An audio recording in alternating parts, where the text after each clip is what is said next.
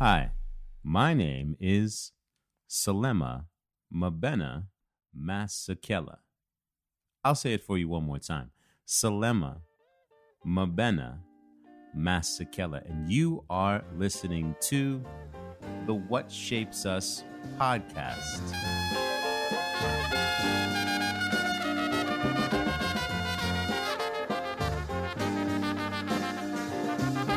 Why don't you do me a favor? What's up? Brick, look in, into your camera uh, and tell the people uh, who you are. That's a loaded question. Yeah. One sentence. Yeah, I was about to In- say I'm- include include your uh for sport, include your government. include my government. Yeah. That's heavy. You didn't know you were coming to therapy today. yeah, I'm like, oh, my government name. I have to face myself now. Um, hey people, my name is Brick Justin Brick Howze. I am a surfer. I love to surf, and I am a revolutionary, if you will, of the current state of surf. Bing. There you go. That was a great that was a great intro. That's the best I could do. I, I'm a just trying to wrap it up. You didn't you didn't do too much and you didn't do too little. Yeah, I'm not trying to get into the all the finicky stuff, but we're Who- revolutionizing the, what Yeah. it is like. Who calls you Justin? My mom and my ex girlfriends.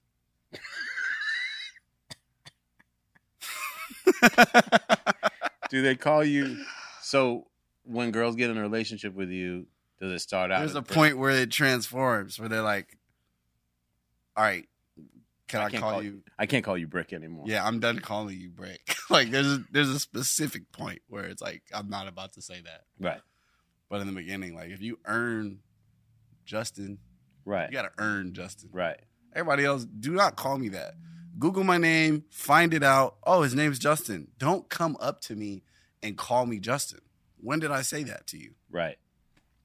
Don't do that. Okay, Justin. Or even worse off, is Brick your real name? Do you get that a like, lot? all the time. I'm like, is Max your real name? Right. Just call people what they tell you their name is. W- was uh, was there a time? Was there an was were your parents listening to uh, certain music? How did uh, how did Justin Howze go to Brick Howze? Because the first thing that comes to my house to my mind is um, she's a brick house. She's a brick. Da, da, da, house. My last name is Howze. H O W Z E. Right. And when I was in the what grade was that? That was the ninth grade. I had a teacher. Actually, I'm lying. No, I'm not. I, it was in the ninth grade. I had a teacher named Mr. Covington. He was like some type of finance teacher. Shout out to him. Mm. Strong black man, awesome guy. And uh, he every time I would come in the class would go, "He's a brick, da da da house, da da da da." Yeah. And I mean, Were you familiar with the song at that? I was point? no, I knew the song. I didn't really understand the actual context of the song, Right. But it was still quirky. He didn't mean it in a weird way. Right. But uh, but then from there, he would do it every day when I would walk in, and I would oftentimes walk in late, and so he would make a whole scene and do the whole thing, and I would be like, ha ha ha, and then he just started calling me Brick, and then everybody in that class just started calling me Brick, and I actually really rejected it in the beginning. I was like, bro, don't call me that. Mm. And then um, I moved back to California because I was living in North Carolina. I was born in California, but I was living in North Carolina for a while growing up because my mom married a man in the military. And um, when I came back in 10th grade to California again, I was like, there was too many Justins in my class. So I was like, you know what? Mad Justins and stuff. Mad Justins. Mad Justins. Too many of them. My best Pack it up, brother. My best friend, the kid who taught me to surf, the first kid that I met who became, he's still one of my best friends today. His name is Justin. yeah, no. And there were so many Justins in my school, in Carlsbad plenty High of School. them. I was just like, There's plenty. this of them. S- Southern California, it's like a, it's Justin, It's Justin Justinville, Nation. Justinville, California. Yeah, there's you're enough. like, I was like, once I came here, I was like, you know what? This is a great time to completely reform my identity. High mm, school, I think it's time to to change who I am fundamentally. And let's start at name. Brick. Let's go with that brick thing the guy said back there. Yeah. And telling when you brought Brick to Cali, I'm sure people were like, "Yo, have y'all met Brick? yeah, The it new was guy, Brick." And girls was- were like, "Hi, Brick." yeah, it was working. So I was like, you know what? The rest is history. Mm. And I feel like it's crazy because the name, every name has a feeling. You know, every name makes you feel something. Like even Selema. Like when you think of that name, what does it make you feel, viewer? I don't know. I think mean, about it for just a second. How do you feel when you hear Selema? Selema. It was my grandfather's name. That's beautiful. It was my grandfather's name, and I didn't meet my grandfather until I was 19. My dad always used to tell me, You know, man, one day you're going to meet your grandfather, Selema. He's the one I named you after. And he, my dad would tell me these stories about him. He was, uh, he was an artist and a sculpt. He was a sculptor. Yeah. So I was so excited to meet this dude. Yeah. And I always thought that I had a weird. Kids would always be like, "So what?" Salami, saliva, Oh, yeah. salamander. they were tearing you up. That was back before it was like anything was politically correct too. Yeah. Well, in it's interesting. In New York, I was fine. Growing up in New York because There's so much culture out there. yeah, everybody had people from you different know places. my best friend was Yakim, Yeah. Chiron, you know Vanya, Tor. You know Yeah. you you got Dominicans and Puerto Ricans and Yep. Italians and Polish and people from the Czech Republic and Yeah. and all types Yeah, of Africans. So everyone had names. Like, Yeah. you know, we had elaborate, beautiful cultural names. So Selema was normal. But when I moved to New England and then Southern California, people, Oh yeah. They're like, that's how I got Sal. yeah. Like one day a kid came up to me at school and was just like, Hey bro, we thought about it, dude. I was in I was in Carlsbad for uh, like a week and they were like, Yeah, we figured it out. You're Sal, bro. And I was like, What? Like, yeah, you're Sal. And it just wow through the whole school. What's up, Sal? Yeah, Sal. That's what you hear in the hallway. Yeah. Yes, yes, yes, Sal.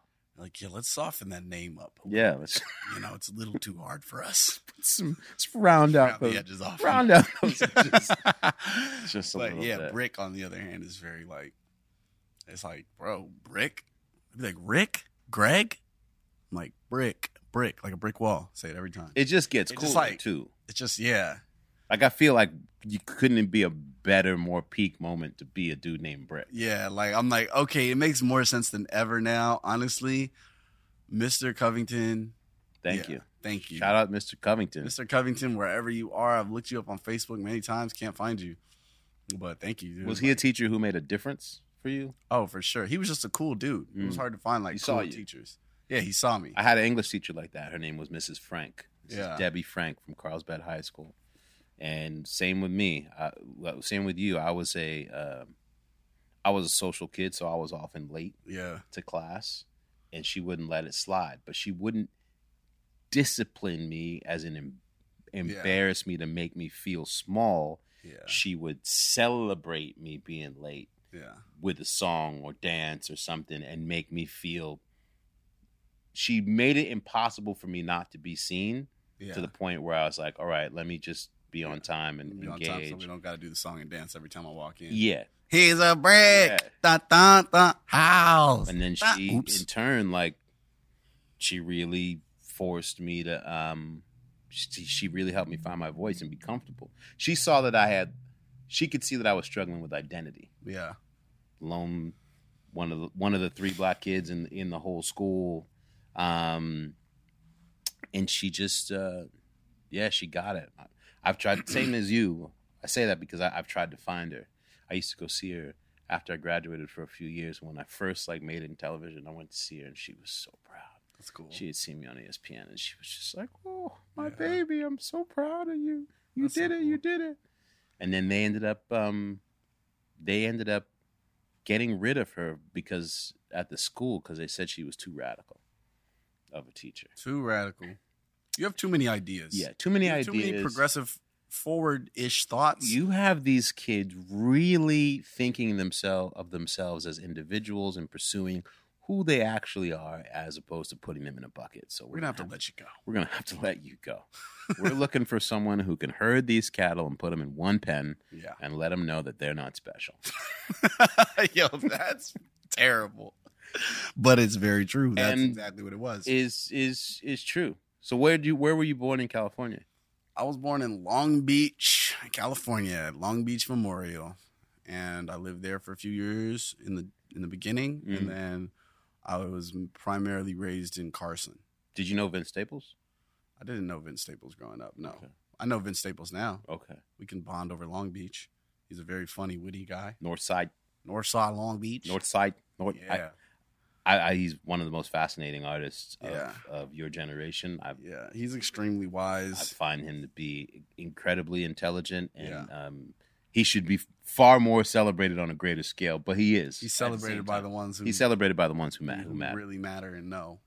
And, But he's- uh, he's- yeah, he's an icon. He's dope. Yeah, and I love that you know him. So that means I'm gonna meet him one day. yeah, for sure. for I will sure. fan out. I'll try to be. I'll try to be chill, but they're like, "Hey, sorry, bro." Vince You're- is great. You should get him on here, honestly. All right. Yeah, but um, but yeah, I'm from Long Beach, uh, and grew up in Carson, and was like at my grandparents' house and my mom's house, and just bouncing around Carson.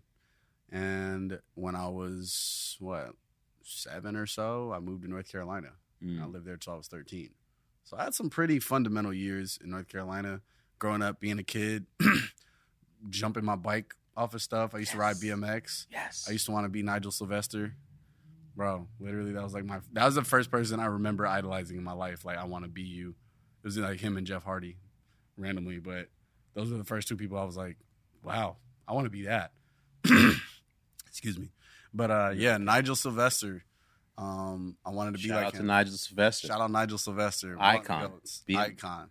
BMX icon who's Yeah. transcended the culture. Now you could see him being your your favorite rapper, your favorite anybody uh, knows who Nigel Sylvester is. Yeah, literally. So, um, yeah, once I was in North Carolina, I was in the middle of nowhere, which was a very, it was a, unbeknownst to me, was a culture shock. But I was like, oh wow, now I'm in the middle of absolute nowhere. Yeah, Long Beach, Carson to, to North Carolina. That's, That's a not- shift. that's That's, a- like that's like me going from Yeah, you know from from from Staten Island, New York, Yeah. uh, New England to to showing up at the beach in the in the late '80s in Carlsbad, being like, "What is this?" builds character. It does. You know, builds character. So, so yeah, when I was out there, I was just like I said, I was at the the construction sites in my neighborhood. Taking the dirt mounds and laying the plywood on either side of them, and just Finding some cinder blocks. speed, finding cinder blocks. You know what I mean? Just like straight childhood. Is this gonna? Is this gonna? This is gonna hold? yeah, is that, is that wood gonna snap under that? the jump too hard, block? and the and the wood snaps, and you go up over the front of the bars. yeah, exactly. So just good old classic childhood. Just Mm, Yeah. outside. outside fishing in the middle of the woods. Like there used to be these like big empty like cornfields and maybe ex cotton fields that Lord knows what was happening there, but uh Mm. but literally we would like venture, Ancestral lands of sorts. yeah, we would venture into the woods and like literally find shacks in the woods. Like we would like really trek like a mile, half half mile, mile, maybe two miles into the woods and find shacks, bro. And I would find like the spines of books and corn on the cob that looked like it has literally been there for a hundred, like the cob, just the cob, Mm. and like cans and glass bottles that look like they Mad have been there for maybe literally a hundred years, fifty to hundred. Lord knows, I don't know how long. Just stand- dilapidated stand- shacks, skulls of like dogs, and literally, I didn't really process it at the time. But we're in the middle of nowhere in North Carolina. Like, I was finding like artifacts.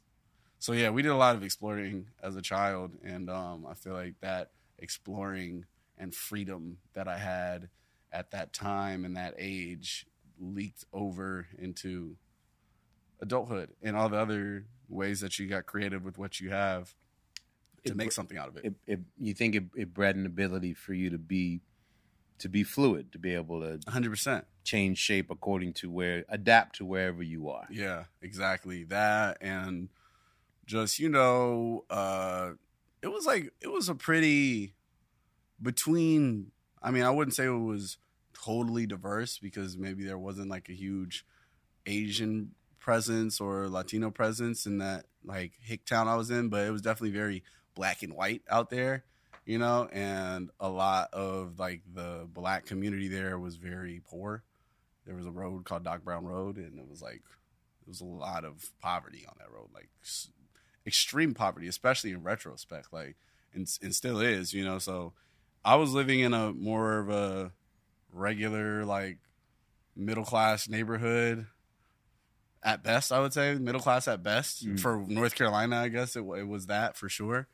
So um, I always had an interesting experience where I was definitely around like two types of people, and oftentimes my fellow black friends weren't trying to jump bikes off of dirt jumps, But the white kids were. but the white kids were, and so that's who I was hanging out with. The white that- kids were ready to send it. they were ready to send it, yeah. So like the whole neighborhood, my boy Greg, shout out Greg, shout out Lou and Logan, all those dudes. Like literally, we used to just jump bikes and do stuff like that, and um, that also created that sense of otherism, you know, where you're like, oh, like I'm the only one who looks like me here, you know. But I never thought of it like that at that age. You're not really thinking of it like that.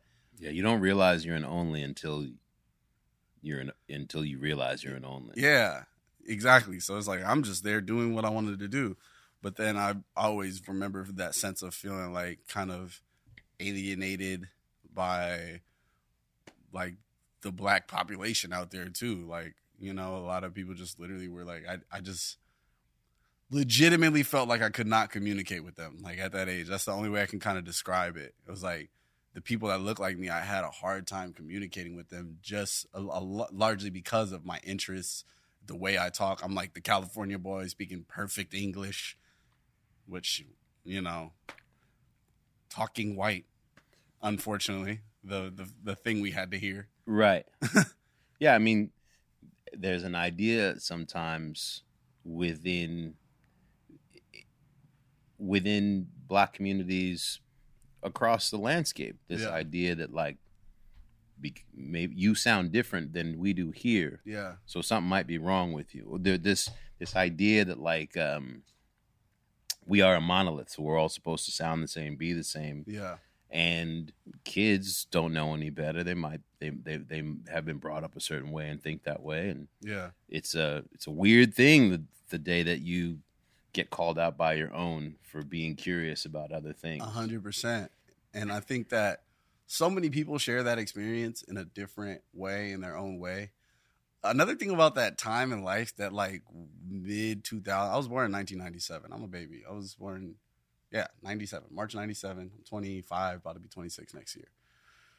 But like that time, what was I, maybe around the age of between 8 to 13, when it was like, you know, 2005 to 2009 ish, 2000, that area of time was very like Gorilla Zoe, Chingy, Nelly, like baggy pants, like gangster thug, guns, Glocks, busted, pop, pop, pop. Like that whole culture that we were like experiencing as being pop culture, I feel like also totally perpetuated how much otherism we were feeling at that time. Cause you know, I feel like there was even an era before that, and I can't speak to it because I wasn't I alive. But just, I just pictured like Mitchell & Ness oversized yeah, jerseys and like my mom wasn't going for that. Like she was not letting me. Like, Like, what are you even thinking about I'm not in the triple XLs, bro, with the socks that come all the way up to the shorts that go so far down your leg they might as well be pants. Like, you know, like I didn't we're not doing that Yeah, I grew up in a we're not doing that home we not doing that. You know what I mean? And it wasn't like an aggressive we not doing that. It was just like,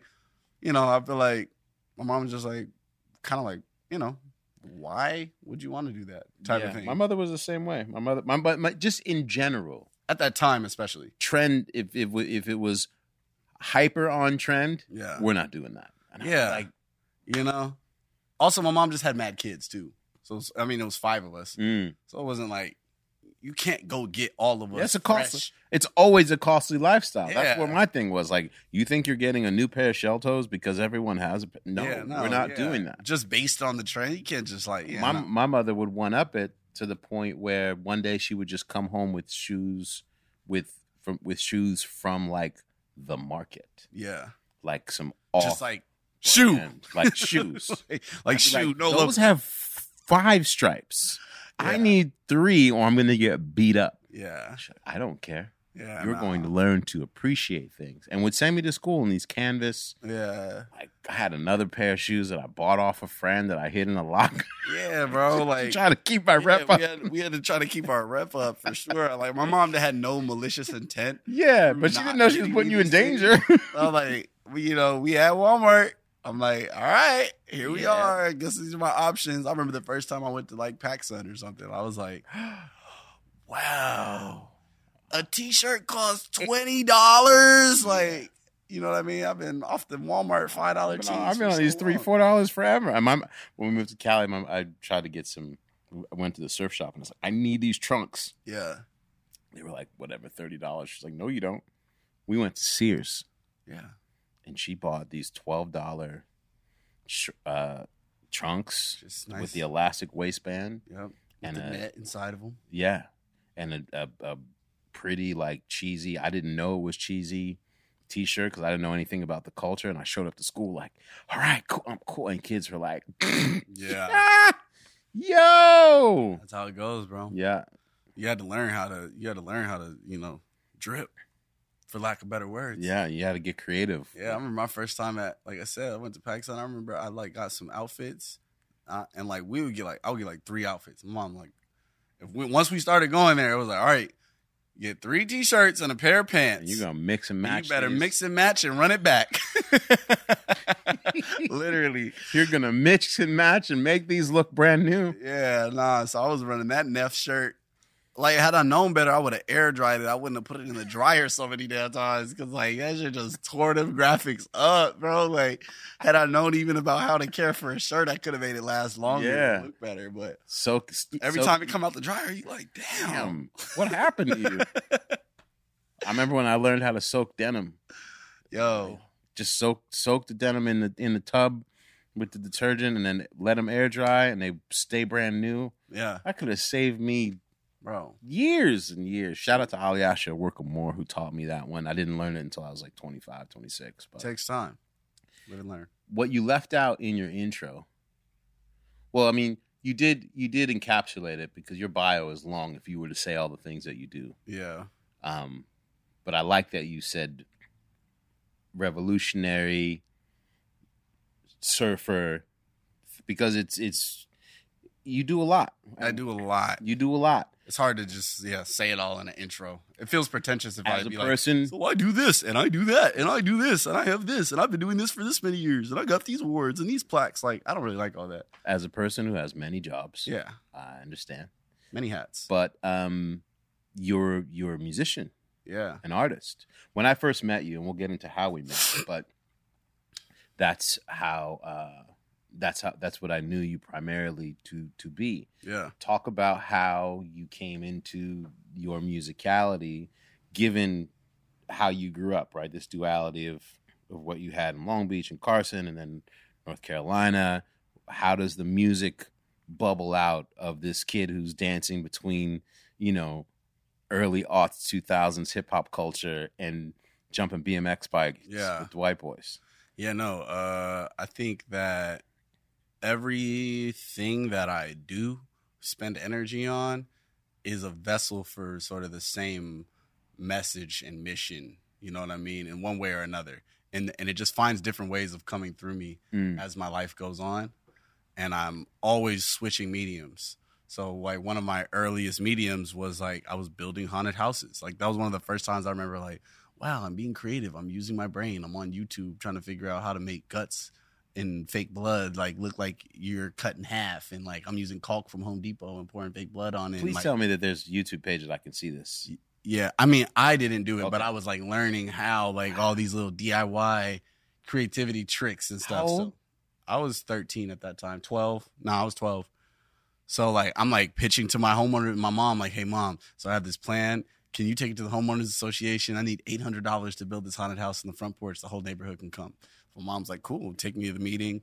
You know what I mean? And I'm like, okay, so this is what we need. I got a Microsoft Word document with like masks and blood and caulk from Home Depot and like all these things that I need to order like early when Amazon came out. And I'm on all these different sites. I got all the links, printed links out on a piece of paper and brought it to the meeting. Like, look, this is what I need to make this haunted house. And um, I got it. They gave me $800 because we live in a big neighborhood. You know. So they were like, cool. And I don't know, maybe they didn't. Maybe my mom just like said they did and gave me the bread. I actually don't know. what? For the movie, let's say that the that Let's the- say they did. They were like they approved, twelve year old. I have no idea. Actually, I gotta ask her, but I Hey, feel Mom, like they did. The homeowners association. I don't feel like she was. Like I don't think Yeah, she would have been the homeowners listen, association. I, I, just, I just spoke to the writers. We're gonna go with yeah, it was the HOA. it was the HOA. that gave you the eight hundred dollars. Cool, thank you. So yeah, they gave me the bread and like I literally had this little porch build out and I had like four of my homies and I'm just orchestrating them. So I'm like, look, Kamai, you the smallest, so you gotta sit in the box and act like your guts got blown out. Bro, uh, I had this chair that I literally built out of just two by fours and nails. And we wrapped it in aluminum foil and stripped the wires out of my old PlayStation 1 controller and turned it to an electric chair. Put a strobe light behind it and the smoke machine and I had the electricity sounds like on play on YouTube for every time they would come through, it'd be like, you know, he would just act like he's getting electrocuted, you know. So it was like that was my first production where I was like, cool. the And people came through and were like, Oh yeah, the whole oh. neighborhood came through and was like, "Wow!" And then we at the end we didn't have a chainsaw, so we chased him out with the weed whacker, like literally just the sound, like like it's not a chainsaw. You know, we took the little the little plastic wire off of it and stuff, and chased him off the porch. It was like, you know, so that was like that was one of the first times I was being like, hmm, I'm actually creative, but I didn't even think of it like that. I was just Mm. like, I had this idea and I had to. That was my vessel. That was my way to get my idea off. You know. But that thing of being able to realize that you can have an idea and then knowing there's a place that you can access making it come to life, Yeah. making it a reality. Because everybody like- walks around with ideas. Yeah. Ideas are God. That's what I always say. Mm. It's like I the idea itself is literally God. Like people don't got to believe in God. You don't got to subscribe to a religion. I personally don't can't say I subscribe to a particular religion, but I definitely am a believer in God and serving God. And to me, the ideas are God. Like Mm. when that's like, what if? Anytime your brain just goes, what if? It's like, where did that come from? Why did you even think of something that doesn't exist at all whatsoever and feel like the world could be a better place? That's with higher it? power energy. That's higher power. That's just something coming from somewhere.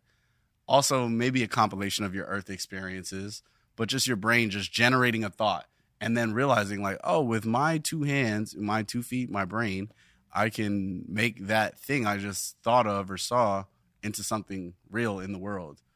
That's like serving God. That's serving your highest self, your highest purpose. So, like, I think, uh, yeah, at that age, Deep.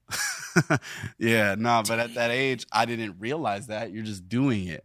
You So didn't I- know how deep you were, right? I didn't know how deep it was at you that time. thought you were in the kiddie pool still. yeah, I was chilling. While you're out here like fathoms deep. Yeah, so like, um, so yeah, following that, I remember there was like, and I'm just giving people the whole story because it's like I have a long story that I never really tell. Listen, bro, So- why do you think you're here? I want to tell the story, so thanks for asking. You're why do you think you're here? here to talk my head off. I'm, we're here for it. And um, but yeah, so like I remember at that time I'd also discovered Odd Future and Tyler the Creator's music, like early Odd Future, like super early.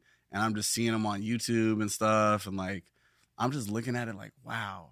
And I see California in all the videos. Like he was like in Hawthorne and Torrance at that time. Such an So it was- interesting lens at the time too. Yeah.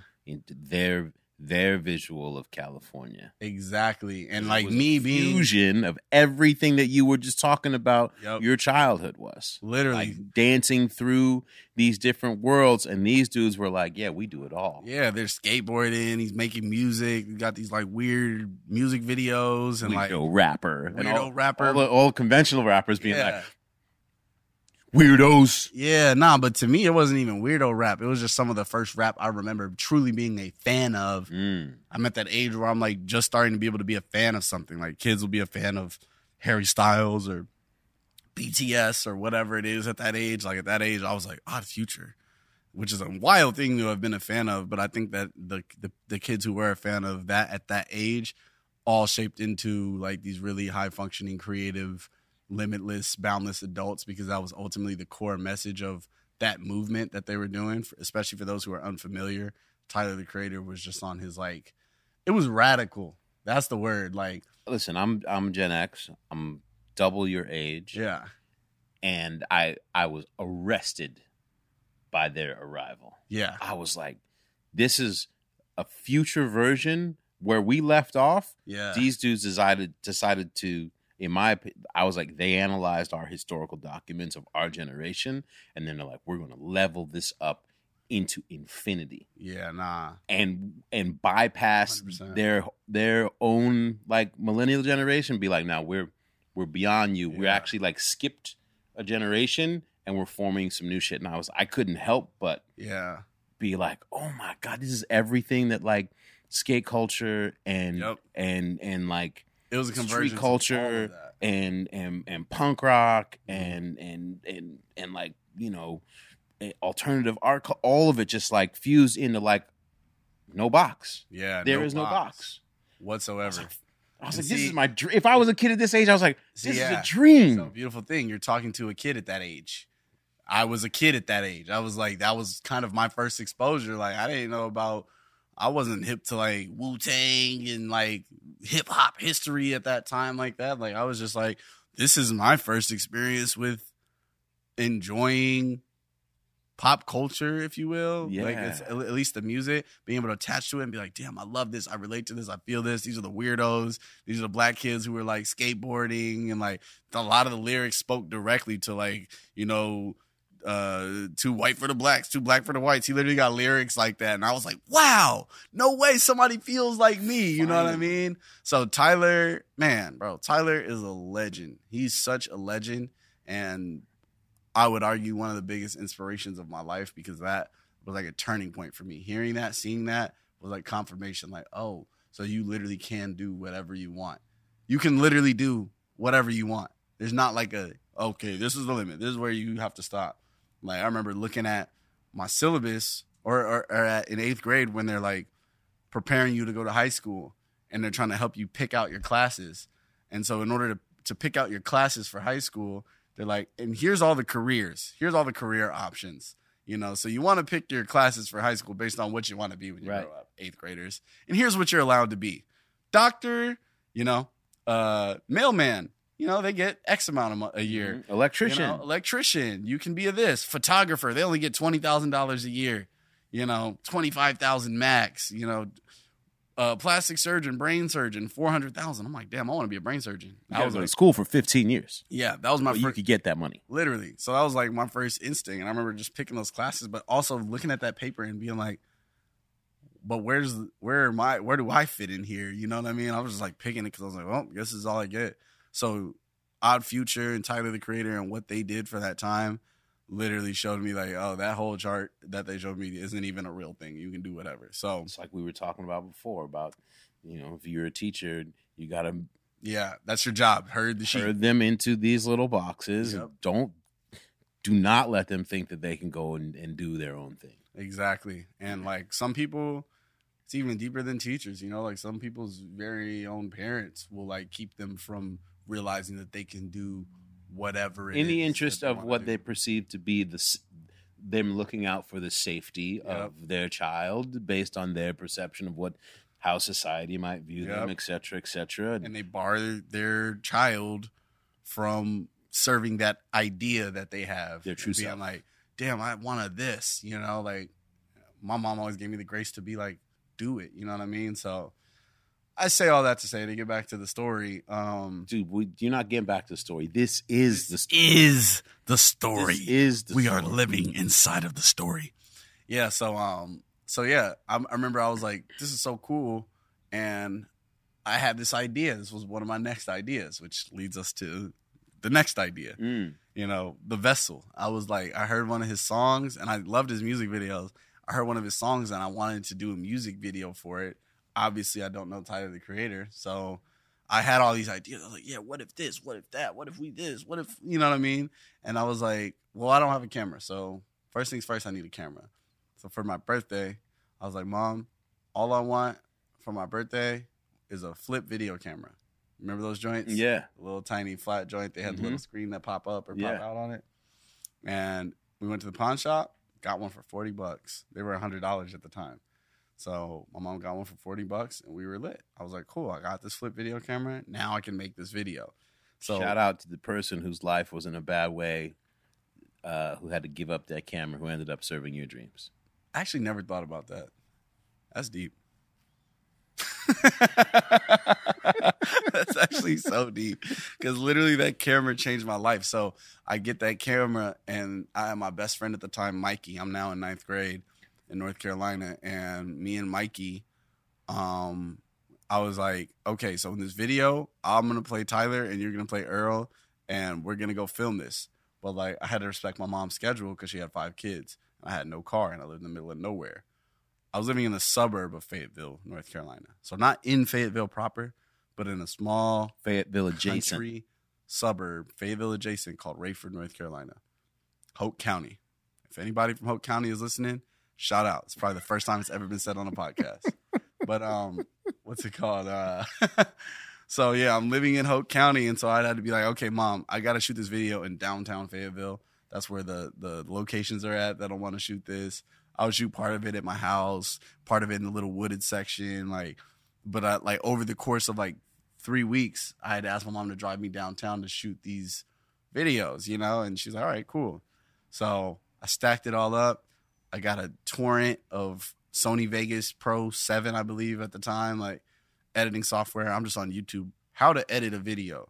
Like this is when this is before people realize you could cut two videos into one video. They'd be like, oh, how did it switch? You know what I mean? Like this was when it was like if you had a video, you would just look at it on the camera or play it on the TV through the cord and that was it Right. people weren't editing on their phones. There was not even videos on phones yet, you know. So I'm over here editing a full video. I mean, hundreds of chops in this video, and my friends are like, "How did you make this?" You know what I mean? So over the course of those weeks, I shot it and then I dropped it. It was a Tyler the Creator video. I'm not gonna say what song, and you're not gonna find it because I think I put it on private, and it's gonna be left that way. But um, I think it needs to go public. yo, it's it's I- so embarrassing. I I literally think it needs to go public. it's so embarrassing. I couldn't. I'm- but people are every saying now right and now it again, needs to go public. no, not happening. every now and again, some random dude will be like, "Bro, didn't you have this like Tyler the Creator like video like way back?" I remember. I'll be like, "I'll talk about that." You should honor that. But it is uh, but We're it is it beautiful right now. because like, okay, I shot this video, first video I ever uploaded to my channel. And then I just started tweeting it to Tyler and tweeting it to Odd Future and them and just put it on YouTube and like that joint got like four hundred thousand views. And I was like, oh wow. Like, I mean, first of all, when it got like hundred views, I was like, we got a oh I knocked my head off. I was like, we got hundred views. Oh my goodness. Like a thousand views, you know, however much time went by, and then long story short, it ended up getting like three, four hundred thousand views. In when this is This is 2011. wow. This is 2011. You know, this is That's basically 50 million views at the time. that's 50 million. That's the views, equ- like, equivalent to a fi- 50 early. YouTube. I'm on 300, 400,000 views. What are we in 2022? It's 11 years ago. Yeah, I was four. No, this was 2010. This must have been 10, 10 or 11. Yeah, almost. It's definitely 12 years ago. Yeah. So I'm 13 at the time. Right. So I'm like, oh my goodness, you know, and then like all my friends are like, bro, you're famous. I was like, I'm moving back to California with my dad. I'm famous now. so uh yeah, so uh I like I literally I made another video. It got another like hundred thousand views or something. It didn't do as well as the first one. But then I found this dude named Kyle on the internet. Uh, super duper Kyle. He's like a rapper, pop, rap, vibes, you know, like Mhm. again, early 2010s.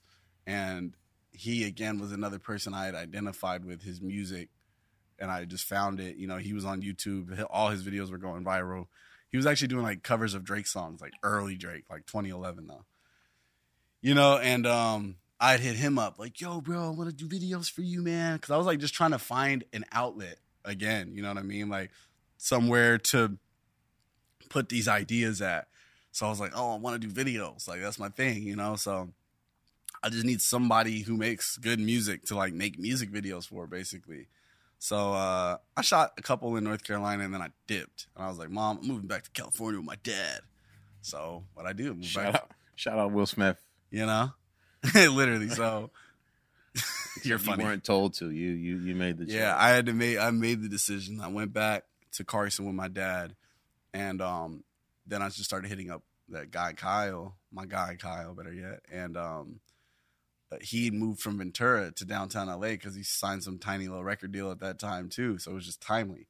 And I was like, "Yo, I just want to do your day to day Hey, videos." I'm in California now, bro. I'm Yo, famous. Literally, literally. Let's get me. down. I That moved back because I'm famous. But I had like a little proof of concept. I had my little video. I'm like, bro, I did this. He's like, whoa, you did that? Like, that thing got hella views. Like, it's actually a good video. Like, for it being shot on a flip video camera, edited on Sony Vegas Pro by a 13 year old who just used it for the first time. all I'm asking for, so that we can post it for for the podcast, is like 20 seconds. Just, I'll give you. All right, I'll just I'll, give us like, I'll give you a little piece. just give us a little snippet. that's it. I'm not even. that we're gonna drop it in the. Yeah. Okay, so we'll yeah, drop it in there. we'll drop it in there just for context, because you know at this point the people are like, what does it look like? "Come on, bro." Yeah, nah, Okay. I got y'all. I got All y'all. right. It's gonna be so I just finessed him. I just finessed You him. finessed me because, bro, I literally don't show that to the people closest to me. I'm like, It's yeah, nah. beautiful. Well, it's time. It's Just time. imagine, close your eyes, imagine it was like. Yeah. Now you so okay. Cool. So what? Nah, happened? so uh, so I get out here and then I started. Uh, then I linked up with Kyle for the first time, and I was just a fan of his music on YouTube. So I meet him like in my mind, like this is the first celebrity I've ever met. I was like, oh my god, super duper Kyle. So whatever, we just started working, and he just trusted me. I'm literally 14 years old. This man is like 18, 17 or no, he's 18 at the time. He's four years older than me.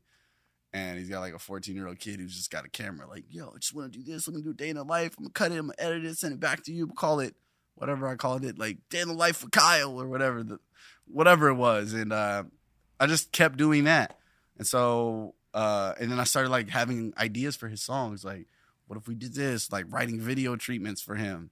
Not really knowing it's a treatment. I'm just like getting my ideas off. Again, this is just my outlet now. I'm like, he's sending me unreleased songs. It's the first friend I ever had that recorded songs that I could hear before they got released. So I was like, whoa, I'm listening to unreleased music right now. like, you know what I mean? Exclusive. Exclusive. Like, Exclusive. so like uh so yeah, nah, I was just mad excited about Music about and yeah, the creative process. the creative process and and just through ideas. Be you you were addicted to. bringing the ideas to You were, life you were deep in worship deep in worship of, of Like, this wow. of this idea God energy. what if is the gift that's what i always say like Mm. anytime you're like damn what if i boom there it goes there's your gold everything past that And no gap between the what if, yeah but actually like what if, and then and then boom and that's real- a lesson for because it's so easy to to treat what if like a cliff. yeah exactly and just be like what if can be the can can be a cliff, can be the top of a building, could be like suddenly you can make a storm, and that you can what if can be diminished. Yep.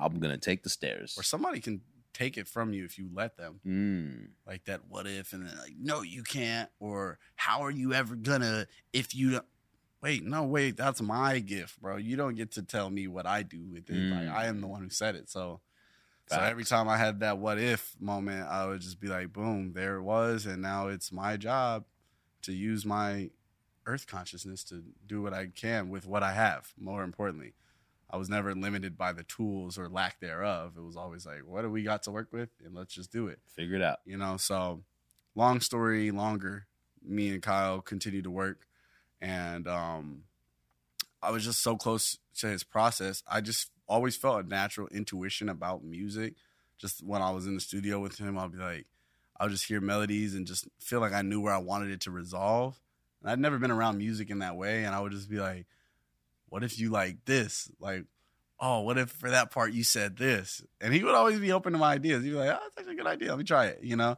So that made me feel empowered. Shout also out to Kyle for not diminishing you and being like, stay, literally, stay in your lane. You're the video guy. Shut up. literally. Any of those bro. things that he could have people will be such haters. Kyle, So threatened. yo, Kyle has literally always enabled me and lifted me up in the best way from a young age. Like that's really my big brother. I don't have an older brother, but yeah, Kyle was definitely such a big bro figure to me at that time. Again, who enabled my creativity and like anytime I was like, "What if?" He was like, "Shit, that sounds cool. Let's try it." You know what I mean? Mm. like where you want me to stand i'm like all right so just stand right there like duh, duh, the sun is like coming right here the shadow behind you looks good you know what i mean like from the visuals to the music whatever so we be we had such a good synergy and just my excitement at that time which i try to maintain that same excitement today about the things i do because we can become jaded but that fire I had in me just on some kid who doesn't know what a failure looks or feels like and wouldn't even care if I experienced one because I couldn't because I was just on some like, oh, I'm just trying it. Like, what? How Mhm. can I lose? Like, you know. So, um, just proximity to music with him, and uh, and I remember he started doing his first shows, and he had this DJ, um, who was the homie. But at the end of the day, I was like, I was always looking at him like, I could do that way better. like literally, like, uh, like literally, that was my boy Nash. Shout out Nash. But like, respectfully, I was like, always just like, and I would also You just know how I became look te- better right there. you know how I became a television host? Oh, I'm pretty sure I could do that better. yeah. I'm like looking at it like That's that's all it was. I'll watch TV and be like, I have no proof that I can. I none. There's no proof at all. It just Yeah. right here. Yeah. Ah, I could.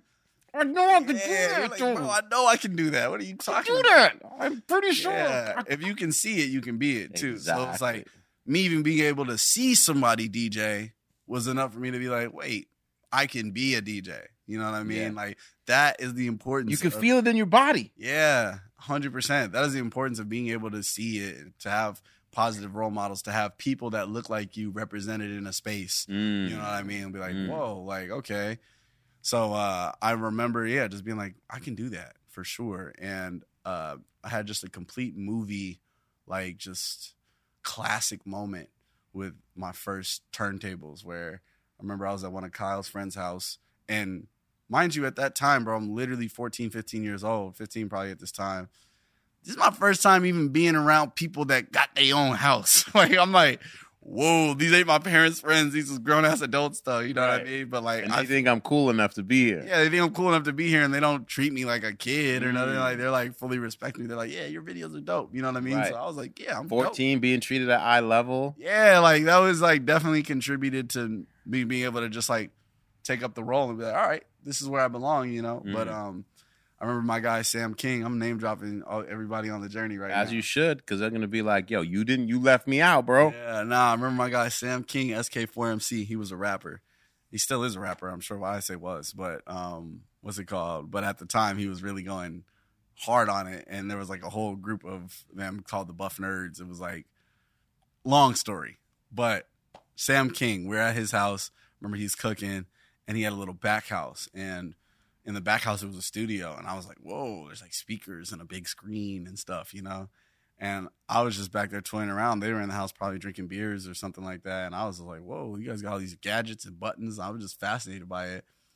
And I remember I literally saw a little DJ mixer, like a little guitar center, like probably $150 mixer sitting up on the top shelf, dusty, like just literal movie shit. Like, and I'm like, yo, Sam, like, what's that? He's like, oh, grabs it off, like, like blows the dust off of it type of shit. He's Slow like, motion of the dust coming off, yeah. twinkling in your eyes. Yeah, and I'm like, wow, like spin the disc for the first time. Like, this is vibe. He's like, yeah, you just plug it into the computer. Look, there's a bunch of songs on here. Mess with it. And he goes back in the house and he continues to cook. Now I'm just in the back by myself, you know, like with the with the with the turntables and just like seeing how it connects to the screen. I'm like, oh, okay. Picking songs and I'm playing them. And I'm like, oh, okay, I get how this goes. These sound good together. And I was just messing around with it for like an hour and a half, and they're just chopping it up, cooking and stuff. And I'm just in the back solo. And then by the end of it, whatever we ate and stuff, and then uh, I was like, when can I come use it again? He was like, take it home. You have it. And I was like, no way. You're going to give me this? Like, he's like, yeah, take it. I'm like, no way. Like, I'm in disbelief. I mean, I didn't know how expensive it was or anything, but like, I was just like, a- appalled that somebody would give me Yeah, you were almost offended. you know what I mean? Like, you know, I'm offended that you're gonna do this for me. yeah, like I was like so appalled, but he gave it to me, and then I took it home and literally um, plugged it into the desktop I had at home, and uh, I started DJing off the desktop, and and and I, and I would just plug it into the back of the Mac desktop that my mom had financed for me because I promised to pay her two hundred dollars a month from the videos because she was like, all right, my finances from Best Buy. It's, it's gonna be two hundred a month for the next however many months, eighteen months or something like that. And I was like, I can do that, mom. I can make two hundred a month, and I wasn't making two hundred a month. but she still held it down. And I was like, I'm gonna get it back to you, mom. I promise. Which I definitely have by now, many times over. But uh, what's it called? Um, but yeah, so I, I plugged it into that, and I would just be in my room in Carson. My mom moved back from North Carolina, mind you. After I moved back, my mom followed me back a year after, and was like left that behind. And then my stepdad ended up coming back out here too and stuff. But so um, now I'm back in Carson. I'm 15, 16, and I'm playing around with the turntables, and I'm just getting nice with them, downloading all the songs. I started uploading mixes on SoundCloud, and they were just getting plays. And people had already started to see my association with Kyle, Mhm. so I was starting to get some rollover fans from him that were like fans of my creativity and my vision and stuff. And then, um, and then, so yeah, like people were listening to my mixes, and then just hit a point where I was like, "Yo, Kyle," like, you know, actually, I think my guy Nolan, his manager, was like, "Brick should be your DJ." I'm right here, And bro. I'm like, hey, Kyle, I'm right. I'm literally like, I'm right here. No offense to that guy, but I'm right here. I'm right here. And he was like, it was like no hesitation. And he was like, yeah, bet. And it was just t- go time. I was like 16, about to turn 17. And I started to DJ for him. And then, shit, 17 years old, I go on my first full tour, 42 cities. I'm like, Mom, I'm going on tour. She's like, What do you mean? I'm like, I'm going on tour. It's 42 cities. Here's the flyer. And she's like, What? Yeah. Like, I'm, st- This movie is gonna be amazing. you know what I mean? Like, she's like, what? And my mom is so free spirited though, but she was just like, I was like, what do you mean? I'm like, going on tour. So Kyle was opening for this guy named Watsky, and I was gonna be his DJ on the tour. And then I also was like sort of opening because I would get a 15 minute set before Kyle came out every time. And I was tearing it up. Like I put my everything into that set. That I was 15 like, no, minutes was I'm about to get out here and destroy. I'm literally about to get out here and destroy. It's like I took it so that energy seriously. like. I have videos of that energy. I would love to put it on the the thing. I would love to show you on my phone too later. But We like throwing that up. We throwing it up for the people as up. well. Like, I'll show you 17 year old Brick turning a crowd up with all of his might. Because I was like, nah, like people are gonna jump, and I feel like that was a people study for music for me. Because DJing was really my intro to like, okay, this is a thing I do and I can do, and so every night I'm playing different songs. I'm feeling like, okay, this song really bangs in my headphones, but every time I play it live, people don't really go up. There's just something there that the energy doesn't transfer. There's a disconnect. And and then there's some things where it's like I would never just play this on my own time, but in a live setting, people go crazy. I'm understanding the, the the tempos and the pace and just like, you know, okay, the girl who's alone isn't fucking with that. The girl that's with her boyfriend is turning up because her boyfriend's turning up. The dude who came with his girl is sitting there with his arms crossed and his girl is turning up. You just start to literally pay attention to people. All right, none of the black people are turning up to this. They didn't like this. The white kids are going crazy. And I'm like literally adding to the equation every night on a 42 city tour of like, okay, learning how people react to things. Like I said, it was like a people study. And I feel like that was the foundation of my music was me being able to try different things every night and hear how other people's stuff works. And then So- being able to take that into creating I wasn't Yeah. even thinking about producing at that time. Right. though. So I wasn't even like on some create music. I was just on create better DJ sets. mm, So that was like two years, three years in a DJ. Nineteen is when I started producing, and I and that was when I was like, okay, I've played everybody's songs. Like I want to play my own music in front of people at some point. So I started to produce, and I was like, yo, um, like I'm about to just start producing. Who can help me? And I had tried a couple times before. This is names I'm not gonna name, but there were some people who I was like earlier in my career, like in my DJing, like early in my DJing, I already kind of wanted to produce, but I just literally didn't know where to start. It looked like rocket science to me. mm. I was around dudes who were producing. the idea that it looked like rocket science to you, a guy who figured out how to edit music videos on his phone when it didn't exist, Yeah, and then DJ'd off the back of the of the family home computer, yeah, and then and then went to music school. Literally went to a grad program, Yeah. touring the world, yeah, and figured out the algorithm of how music works at a personal level yeah, and the way it interacts in group settings and subgroups, etc. And then the idea suddenly you come up uh, where you you find yourself standing on an idea cliff. yeah. I was Where you're like, cliff. oh wait, this one, this idea is 'Cause this it- seems impossible. it just looked like so many moving pieces. Like I remember just seeing all the programs of the screens they would pull up. I'd be like, bro, that's a lot. Like it's all these VSTs and plugins, and I'm like, I don't know nothing about that. Yeah. So, and I'd also asked said person who I will not name, yo, can you show me how to use this? Look it up on YouTube. I was like, oh. damn, bro, like you can't like help your like 17 year old homie who's trying to like learn from you. He's a grown man. I'm like, all right. So I didn't end up producing for like a couple years after that. I remember. Remember, I remember feeling very dejected by that. I was like, okay, but I genuinely didn't know where else to start or how to start. So it was only a couple years down the road where I was like, you know what, I'm gonna get Ableton I'm gonna start doing this. And then I had a friend who I met. His name is Naz, key player in this whole story, who just met him one random day at some random little kickback at an apartment, and uh, it was another one of those dust off the CDJs moments where like he was like, "Oh yeah, I produce." I was like, "No way, you produce? I've been wanting to produce." He was like, "Dude, I'll show you. Like it's easy. Like I've been doing this for years." I'm like, "Say word." I'm like, "Pull up to Culver City," and he pulls up to where I was living. I moved out when I was 17 too. I moved to Culver City from Carson, and um, he came over, and I just remember uh, he literally showed me everything. Like that fool, Naz, Josh, my boy Ao. It's the same guy. He has multiple names, Mm. but uh, I'm Yeah. just gonna call him not a hater. not a hater. Don't be a hater. Never Yeah. be a hater. Not a hater. Not Literally, Josh, clearly not a hater. never be a hater. bro. person who who you will remain unnamed was clearly a hater. a hater. It was like, oh, And respectfully, look where that got them. Josh, bro, Naz, like sharing the light does not dim your own at all. no, say it louder. Sharing the light will not dim your very own. Share it with somebody. You have it. Share Yeah. it. And uh yeah, Naz You only get more. you only get more. Share your light, you get more.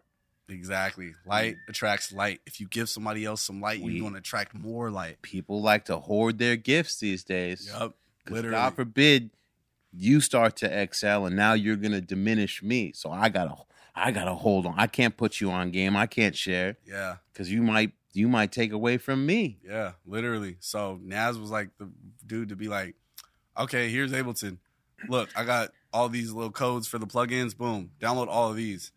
Here's all of my drum. Every single drum on my computer. You Go I will never make the same beat as him. To this day, we will never make the same beat. And he gave me all of every sound he had accumulated over the last four or five Like years. somebody letting letting somebody into your kitchen and It's be like- like, here's my spice rack and here's the food. And worrying that they're gonna make the same shit as you. It's not gonna happen, Not bro. it's not possible. It's not gonna happen. but So, giving that person access is going to help them find their own flavor. their own voice and Yeah. flavor. No, that's fact. So uh, yeah, he gave me every tool and every cheat code in the book, literally, and was like, "This is how you do it." And then from that, I was like, "Boom!" Now I have a new vessel to get these Mm. ideas, these cre- these I use my creativity and be myself through yet another vessel. And I mean, bro, I went manic on producing. Like at that time, there was nothing that could stop me. I wasn't thinking about success. I didn't even know about royalties. I didn't know about anything. I literally was like so in love with the idea. I was like, this is what I'm trying to do. Like, so I was just, I mean, literally six to six hours a day easily, just making beats all day. Like sun up to sundown, like is the most fascinating thing I ever found in my life. And um fast forward a year and a half, two years. So that's the other thing. While he came from the same area as me, South Bay, Naz, I introduced him to Kyle. And then Kyle, I was like, yo, Kyle, I met this dude. He's really sick. I know you need an engineer. He can engineer you. He knows how to engineer vocals and this and that. So he just starts to engineer for Kyle regularly. And he was going to school at that time for music production. And he was like, wow, this is an amazing opportunity. So he gave me all the sauce and I gave him the connect to my boy Kyle at that time. And it was uh, quite a moment because fast forward another year and a half or two, I'm 20 years old, and uh, we got the number two song, not the number one, but the number two song in the world. And I co-produced it. And Naz, he did the majority of the production on it. So Which song? through through working, it's called I Spy. It was a good little fun moment. It was a complete accident, one of those just happy accidents. And uh I or mean not. it was not on purpose, but it happened Yeah. and Naz, he's the main producer on that song. But um, but like it was just amazing because him and Kyle's chemistry was so good. And aside from engineering him, he's like, "Yo, I got these beats," and Kyle's like, "Yo, these beats are amazing." And so he just started. We all were just working together, and just that was at the time where Lil Yachty was first kind of popping off and stuff. And then, boom, here I am. Like I said, a year and a half into producing, and I had credits on a song that went six times platinum. And that was like huge. Like I said, I hate saying I hate saying my like Listen, this is what I did. smell your goddamn flowers. You Yeah. can't. You come on this. You come on. You come into this, on this podcast. You will smell your flowers, That's facts. and you need to do so because listen, it's it's a thing that happened. It's a thing that happened. It's a thing It that feels happened. distant. I just don't feel attached to like accomplishments. If I'm you so walked in, if you walked in here and you led when we said like, "Hey, tell the people who you are," and you're like, "I'm six time platinum beat dropping, producing, blah blah blah blah blah. blah. Here's all my, my here's all my credits to justify my existence." That's a different story. But within the framework of your story, this It's is key a, thing that happened. It's a key t- key detail, Yeah. and you are allowed to smell your flowers, sir. That's real. That's real. That's honest. I need to hear that sometimes. I'm here. I'm here to tell you it. I like to. as a person who was deeply, deeply, deeply reluctant to do so for himself for Yeah. a very, very long time, yeah. and you don't want that to be for too long because then you got to pay a therapist to help you Yeah, get it out. that's facts, that's Let me kill you. Yeah. Start, start. Be okay with it now, Yeah. and you trust me. That's Yeah. factual. Like, uh, I just, um, I'm just so like, you know, they'd be like, you're just, you're, you're only as good as your last greatest whatever thing. Like, that's like so many last greatest things ago for me that I'm like, why mention it? But at the same time, when it happened, yes, it was explosive. My mom's like, wait, what do you mean you're platinum? I'm like, mom, look, we put the song up yesterday and it has 14 million plays right now. We don't know how. No song has ever even gotten a million in a day. Like, I mean, it wasn't a day. I think it was like 14 million in like a week or something like that. And we were like, wait, how is this song getting so many numbers? And in a month, it was like What's wrong with these people? 50 million. Why aren't are they bored? We're like, Why what, why is this so getting much? played so Oh, many it's times? fire. It was the early thing that we did is fire. Yeah, exactly. So I mean, then boom, next thing you know, it's like global. It's one time platinum, two, three times. Now we're on. We're still on tour. I, I'm on my third tour by this time, but now this just dramatically changed things. It's like we had the whole summer run where we're at Summer Jam Kentucky, Summer Jam Wisconsin, Summer Jam Atlanta, Summer Jam Florida. Like we're on the Summer Jam tour and stuff. Like you know, just doing these pop up shows, doing literally like a show every day, sometimes two in a day flying to two different cities in the same day. I'm just lost in the, the the flurry of it. Like I said, I'm 20 years old. I think I was 20. I don't know. I might have been 19. I got to do the math, but um, This is amazing. but yeah, it was just like so much happened so fast. So it was like just one thing led to another. So now I'm a producer, and I'm like, well, I just like completely surpassed anybody that was like I was looking up to on some producer stuff. Like at that age and time, like, and arguably still to this day, nobody has a six time platinum song. Like that was just wild. But like I was jaded to it even in the moment, like because we were so in it.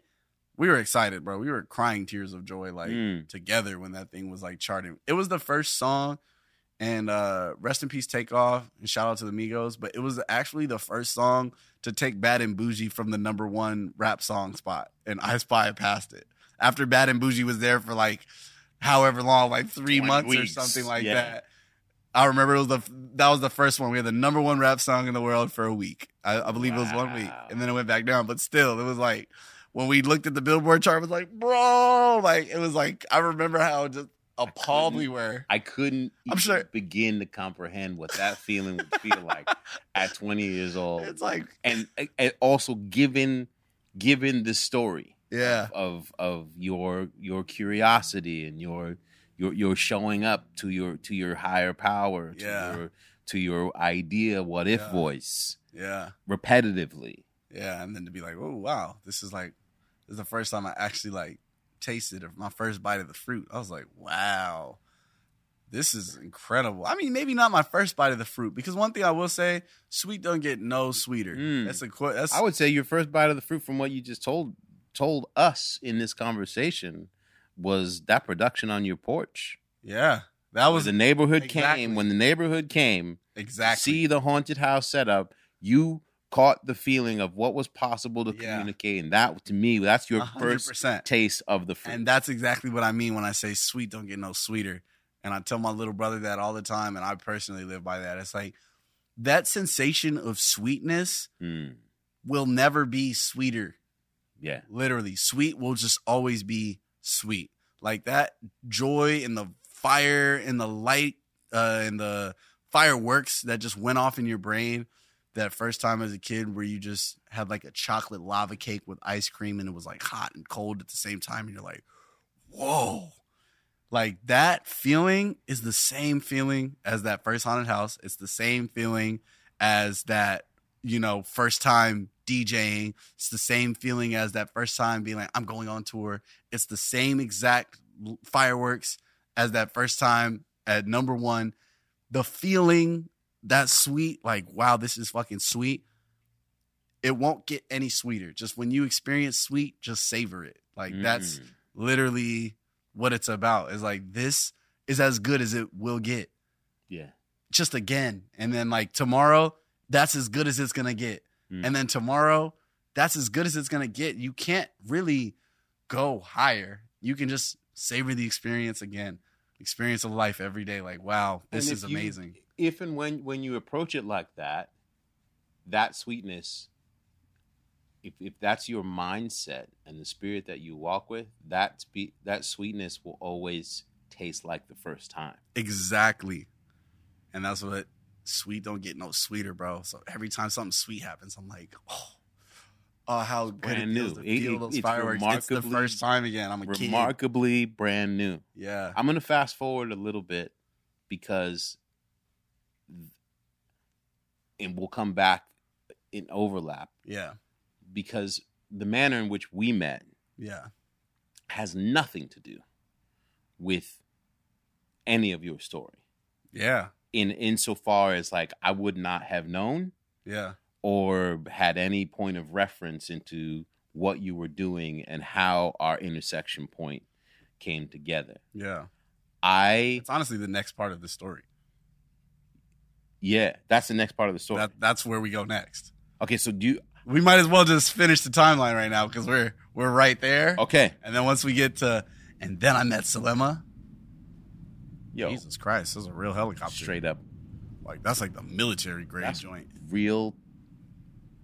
That's that's a, there's a yeah there's something helicopter helicopters plural. that was a big just helicopter guys we felt it That shook the whole. Yeah. That sounded like more than one. yeah nah, Hopefully everything's all right on in the world. we're good. But um, but yeah. So going from that high of like, wow, this was amazing, and writing. I mean, and obviously that rode out for a few years. Just like then I was in the flurry of just producing and like making all these things for all these people. Yo, send beats for this person, send beats for that person. And now I'm not doing it for myself how I was in the very beginning, and. It was still exciting though because I was like, "Oh wait, I'm and gonna it changes when it's all when it's like yo such and such, yeah, yo such and such. They they want they want bro they want beats from you. yeah." And you're like, "Whoa!" Now you're like thinking of it Ah! Yeah. Ah! You're thinking of it through the lens of somebody else. You're thinking of yourself through the lens of somebody else. You're associating your worth with what somebody else might think of you. And I think that that's like super, uh, really critical and unhealthy part of that creativity and that what if, where it became like less about what if I and like what if they. What if they approve of you? You know what I mean? What if Right. they, appro- you know what I mean? So I think that, uh, and while I continue to produce, and I still do, like for sure, but like I still went hard for like some some years following that. I would say up until I started to surf. That's where the When plot I met I stopped DJ. I stopped touring with Kyle in uh twenty. and some other big names in the roster yeah, during that time. yeah, yeah. Did some stuff with Kehlani, one of my favorites. I have some of my favorite songs with her, and just I'm friends with her because of you. yeah, yeah. She surfs, man. She's been It's surfing. amazing. Hey, Shout out to Kehlani. Shout out Kehlani. She's on the waves now. Young Tsunami. Um, Love it. But yeah, a plethora of people that I've worked with that uh what am I gonna name drop for? I'm not going to, but you could just type it in Google. But um and uh Mad modest. yeah. So All your favorites, he's made beats for, basically. all your favorites. But um, so I got tired of being in that loop of doing things for other people, and that mixed with the concoction of like, I'm tired of serving other people, and then you pour the pandemic in there too. The 2020 pandemic is like a slur now too, huh? I don't think so. I, I it, listen. people can call it a slur all they want. To me, it's the, pandemic is is a, is an intersection, yeah, it was. and you can try as, as hard as you want to to uh, erase it, or discredit it. discredit it, and pretend like it didn't happen. Yeah, But it was. You cannot even believe that the sickness part. You can believe in all the conspiracies, etc., etc. But what it was was an ideological intersection, an Yeah. energetic intersection, yeah, a spiritual intersection yeah, in who people decided that they wanted to be. yeah, Who do you want to be? Because in that moment when the world stopped, hmm suddenly many of us found ourselves with the opportunity to be like, whose treadmill is this? yeah. That's real. Oh, wait, I don't even have to be on this? Yeah. Boop. That's factual. And Yeah. in many cases, for, for many people, somebody turned that shit off for, you them. Yeah. because had no your option. that your system no longer existed. exactly. And you had to come to a halt and be like, oh, I just gotta be with me. Like the the this and the that. None of that shit exists or matters anymore. Yeah. and so now you you're faced and it sounds like I, I was in the same place you're faced in in in a, in a position where everywhere you look is a mirror Yeah. and it's a different angle of yourself and you there's there's no function that you could go to to run away from it Mhm. or any of it Yeah. Nah, dude, that and that's definitely where I was at cuz I was like so on the treadmill of trying to produce for others and oh, yo, I got an idea for you, how I've always been. Mm. But then the energy just wasn't as reciprocal as it was or maybe I wasn't looking in the right places. And like here I am trying to help everybody and like I got a vision for you and like what if you were on this? Like I hear you doing something like this people don't necessarily see you. They can't see your vision. Only you can see your vision. That's why it's your vision. Mm. So I just got really exhausted trying to convince people of my vision and like, oh, this is my music or whatever. And um, like I said, pour the pandemic in there, and then I was just like back at square one, like, hmm, like what do I like? I was back outside, like on my bike again, like just throwing 180s and rolling out of them and doing foot jam tail whips and like bored pandemic vibes.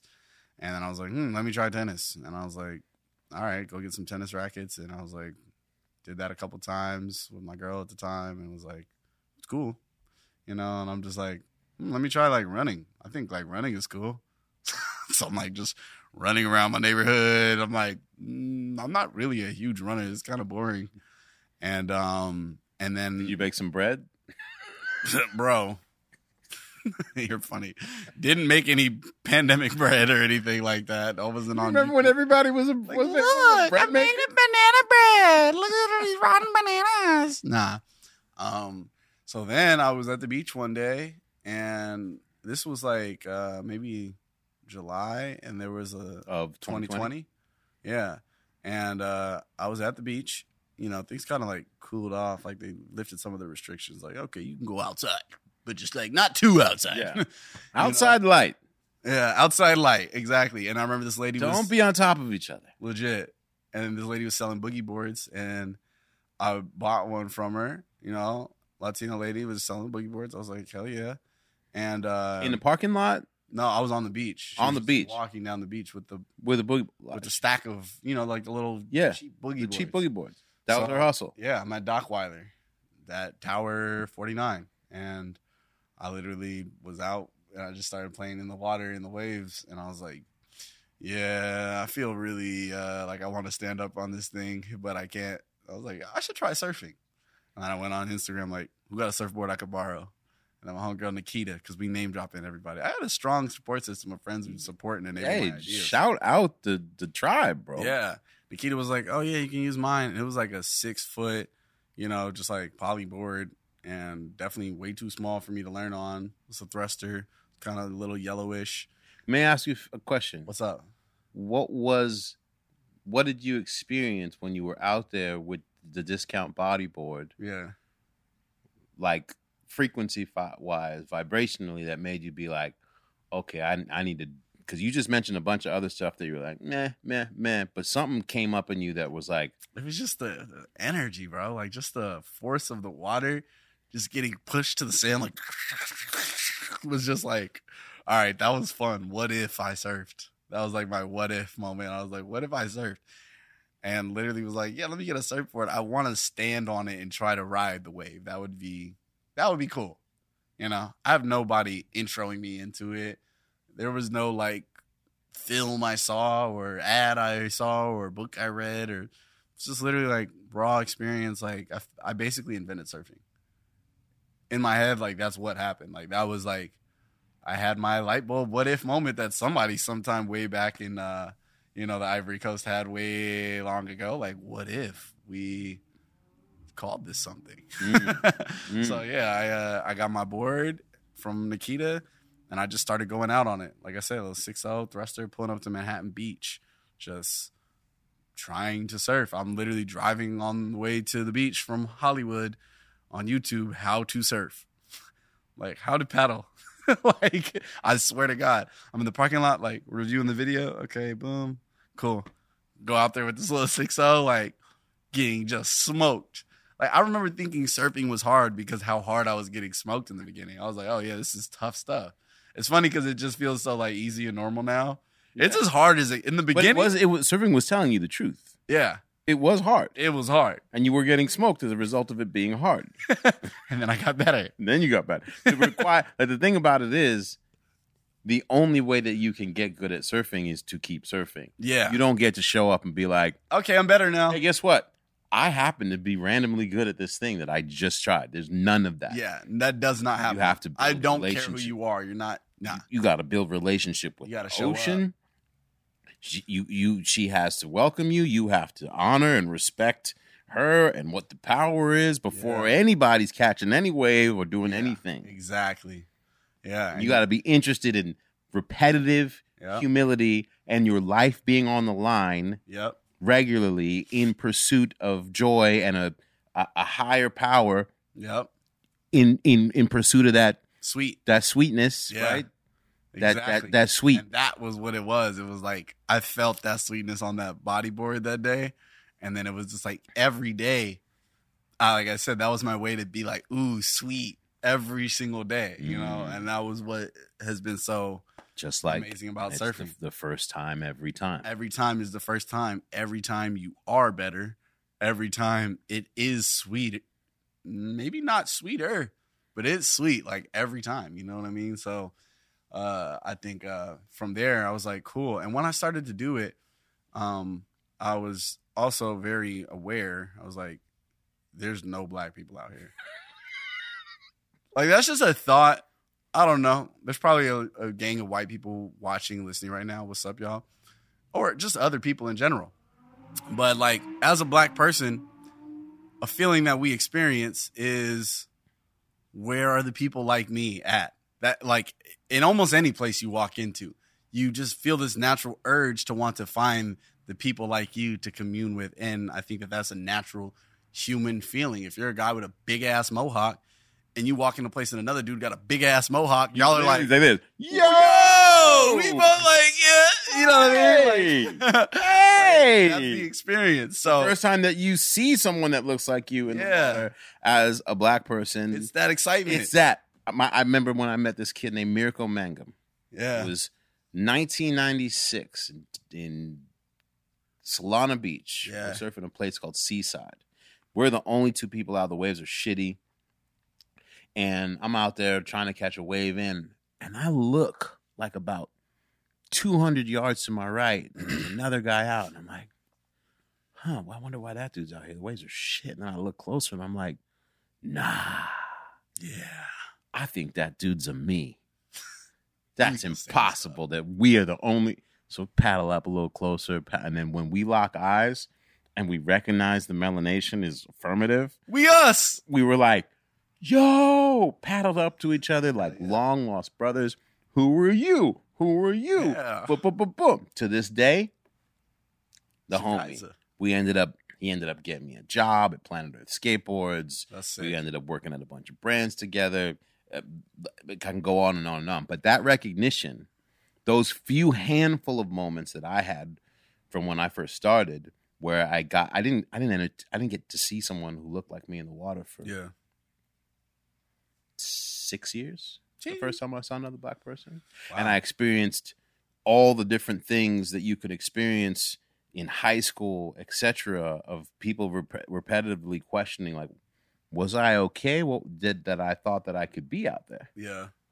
You know, what do you, what do you do? You people don't even, Yeah. but you Uh-huh. don't. hate. Master's Public- lemonade. That's what I call it. pu- pu- public service announcement in my em- economics class. Yeah. I told a kid that I was excited I was going to learn to surf. He looked at me with like, like small tears in his eyes, like, "Hey, um, you know, like, you guys don't even swim, man. Like, what do you mean you want to learn how to surf? Surf?" And he's looking at me like, "Hey, stop! You, you, you don't surf. No, What no, do you- no, don't- no, no, no, no, no, no, do that to Don't yourself. Do that. Don't do that. That's not for. That's not what y'all do. You you do." But he he looked at me like I had just come from space, saying that I wanted to enter this space. yeah. And I've experienced it uh, countless thousands of times, in, either in a micro or larger way. But the sweetness, Yeah. once you once you get the sweetness, like It's like, bro, you can't tell me I hate that ain't you can good. do what y'all can say whatever you want. You can call me whatever you want. I'm, gonna I'm be, here I'm gonna be here tomorrow. I'm here for I'm that. gonna, I'm gonna be here. yeah. I'm here for the sweetness. And Exactly.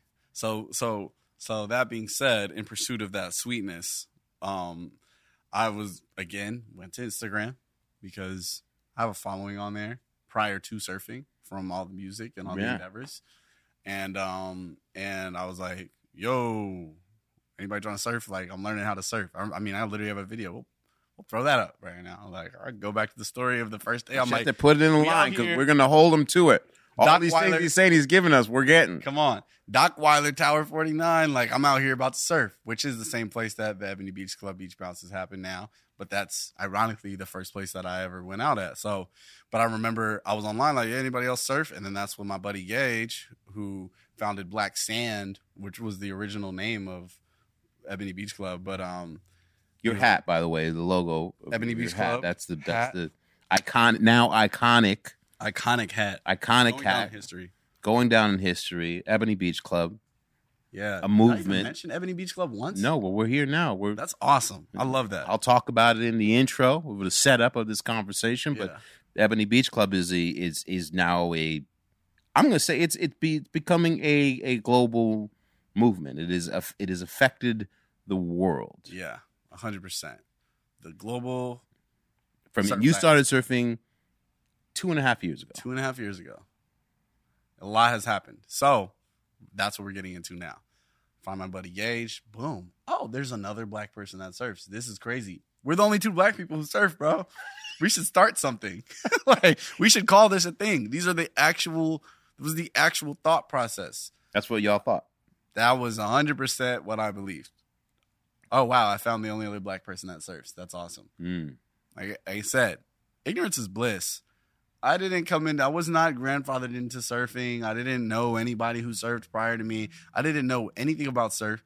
And as I was telling you before we got on here, I still don't really know anything about surf. Like, Like to me, surf industry. surf industry, culture, competitions, competition. and culture. Like, I don't. I still don't know about that. Like my my mission with surf is actually it's different, and I'm okay with that. And I love what I call the uninfluenced approach. The like I don't know anything about anything, and that's what makes all these creations so beautiful. Is because Mm. I'm not coming in here like, okay, so that's what he did, and that's what he did, and that's what they did. There is absolutely beauty in having the research and the knowledge, but for some reason, me coming into something I knew nothing about, I was like, low key, let me keep my eye cl- eyes closed and just see what I naturally make, just off of feeling my way around this place I know nothing about. I don't want to hear, ah, don't tell me, don't tell me, I don't care, I don't care, I don't Right, care. right, Let me see what I, what I do. You know what I mean? So, um, so yeah, and then Black Black Sand was formed. Uh, like I gave it some time. I was like, yeah, let's not like force a name on it, but if something comes, then it does. And then made the name Black Sand. I was like, it feels very perfectly representative. uh, it's like it comes from a volcanic eruption. You Yeah. know, like that's how black sand is made. And you It's can't from- find it everywhere. you can't find it everywhere. It's, it's rare. I was like, this is the perfect name, Black Sand. What Yeah. do you mean? It's like Totally representative. safe. You know what I mean? It was it was really it made sense, and we continued with that. And I was just really needed an outlet again to express myself. And I was spending so much time surfing, so that was first things first. Was I started surfing back in early September 2020, and you know I didn't form Black Sand until I guess maybe late October. We didn't call it that Mm. but I was literally surfing every, Every single day. Me and Gage were pulling up to the water seven days a week. Pandemic vibes, pulling up every single day. We were like, nah, we're about to get this out there two, three hours a day I, at an entirely the- different vigor. I know the I know the feeling. you know, ten thousand percent. I did the same thing. yeah. So, like, um, all right, the first time, the first time, it was just like, all right, this, that's it. This is my, this this is is what it is. this is what it is, and I have to, I have to explore these possibilities, and I think that these possibilities might be infinite. exactly, and that's what it, this might be infinite. That's exactly what it felt like, you know, and it was like completely independent of what anybody thought. We're at the Manhattan Pier. There's other people, everything. Like, I don't care. As a matter of fact, I didn't even realize there was other people for a while. Like, I, I feel like I didn't really, I didn't realize there was other people's thoughts. You know what I mean? I was Mm. like, it's like if you go on a run and you see other runners, you're not really thinking about what does that runner think about me as a runner. Like, you're just like, we're all just on a run because we want to run. You know, that's So, that's a big, that's a big, I- big thought right there. I wasn't thinking about Other like people's thoughts. what other guy in the water thinks about how I'm in the water or how I look when I paddle or like oh what wave I didn't get what turn I didn't do or like oh you like whatever what board you're riding like that didn't cross my mind at all like I wasn't thinking about that even remotely like it was literally about oh I want to learn how to surf this is fun you know just like BMX like I'm not thinking about what my neighbor thinks about me trying to throw a 180 or whatever. They're just taking their trash out and go back inside. They could care less, you know. Mm. So, uh, so yeah, through that, I was like, okay, but I have since I'm spending so much time here, I have to use my creative gifts again. So that's why I started like taking these photos and making these collages and was doing the videos and stuff and just like piecing together the story of like not knowing anything, being a complete This beginner. my something. experience. This is just the raw experience. What like I'm experiencing this thing, and I can't. Con- it's not containable, so I have to express. Let's show it. Me and the homies are doing this, and this is what it looks like when you have no idea what you're doing. That was quite transparently the purpose of it. It wasn't to impress anybody. It wasn't to look like a pro. It wasn't to like look cool. Like it was literally like this is what we're experiencing. So fast forward into no uh, to February 2021. Just a la di da di da day surfing at the Manhattan Beach Pier, and this is part of the story a lot of people know, and maybe don't know any part any part of the story before this moment. A lot of people just this is where existence begins. you like know? I said, you know, the, I knew nothing of you other than the story that you're about to tell exactly. existing on social media and our mutual homie Ryan Harris posting uh, a video of being like, "Hey, this is what happened to these two young brothers at Yeah. the pier," and I just remember being like, and also we're we're coming out of the summer of 2020. Oh yeah, which was a very hot, charged, hypercharged summer of the wrongs that were done onto black people in this country. and it was a, resurfacing once again. yeah, it was it was a, co- a collection of incidents. Yep. Ahmaud Arbery. Um, Yep. we can go down Yeah, we The- can name the- the all the list. um, basically bringing back up a much larger conversation Yeah. about the systemic racism that exists at the surface and below the surface Yep. of a country. And the only people that are aware of it every day are the people who are, ex- are for the most part, are the people who experience it Yeah. and constantly being told that what is happening to you doesn't really exist. You're looking for uh, an excuse or a handout, all the different things that Yeah. we've we've, we've experienced, right? And just being like, all right, I guess I guess I'm crazy, so we'll Yeah. put our heads down and figure out how to keep on making it work. I actually got called a race hustler. Hey, I got called a racist. I just wanted to throw that out there. That's got I got called racist Yeah, that's by a uh, by a, by a surfboard shaper Uh, recently who screamed at me, "I'm not a racist. You're the racist."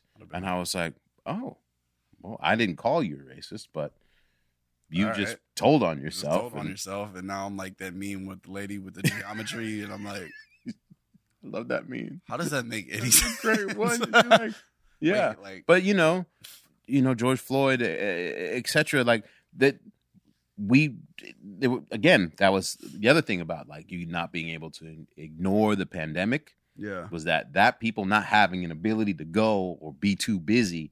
Everybody had to pay attention, right? yeah, And so now the collective, if we're all going to be here quiet, guess what? We're going to have a reckoning. Yeah. We're going to have a much longer com- conversation about what has been going on and what we've been experiencing in this country. And yeah, so whatever the subculture was where shit was hiding, it came up to the surface. And concurrently in that time, the conversation had gotten much larger in surfing, where it was like, hey, this shit is mad exclusionary and purposefully looks to uh to exclude others. And there's a reason why Yep. all of y'all live here at the coast and in these neighborhoods and you've been you've been brought up to think that people who don't look like you don't do this because it's not theirs or Yeah. they don't live here because they don't want to live here all the other di- different Yeah. reasons that you've told yourself to make yourself make yourself feel feel proud that like it's just your thing and then when other people who show up who are different do the thing you're like Yeah.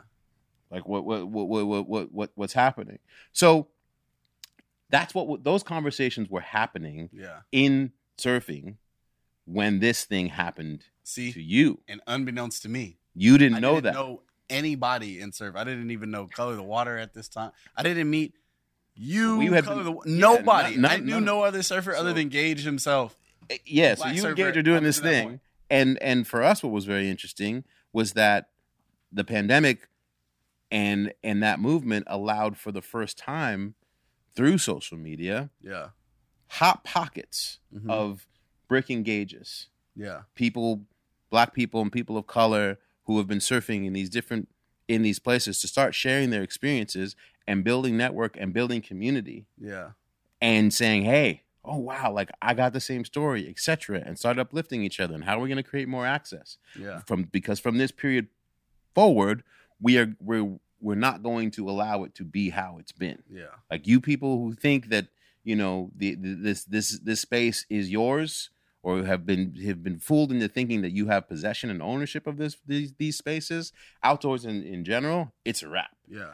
that's what came out of it and so fast forward to what happens to you Yeah. so the this thing you you think it's it, it, uh, that's what's so crazy to hear you say like brick and Gage thinking it's just brick and Gage yeah. and meanwhile, this is what's taking place. And then I see on social media these two kids at the pier get accosted and get called the N word.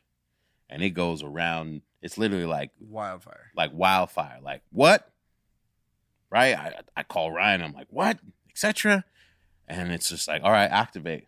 We're Yeah. going we we need to find these kids, we need to get their back, etc. I had no idea who you were, Yep. but I knew that we had to stand up for you. See, and that's amazing, bro, because I remember you showing up and me actually not putting two and two together of who you were, because I did know who you were, but in the time of meeting you, I didn't realize that you were that guy who I knew because I grew up in Carson. Right. And what used to be in Carson?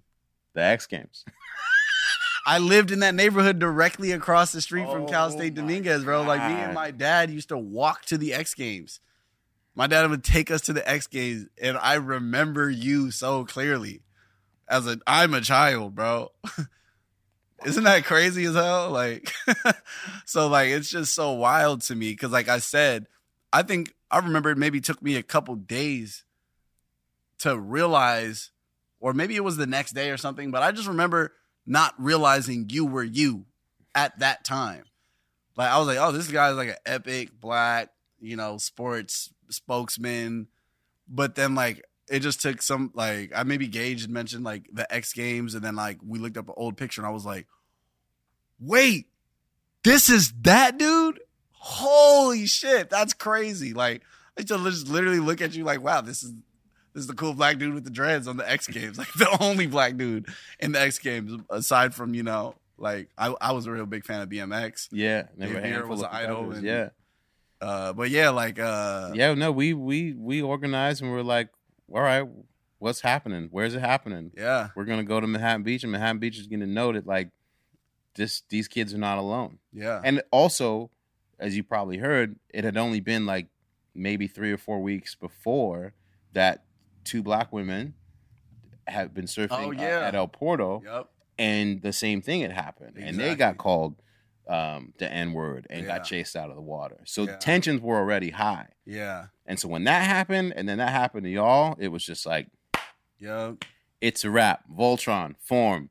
And people came out to support and, and and have a moment and have a rally. And I met you for the first time rallying for what I saw happen to you on the beach Yeah. and just being Everybody like, I gotta showed go.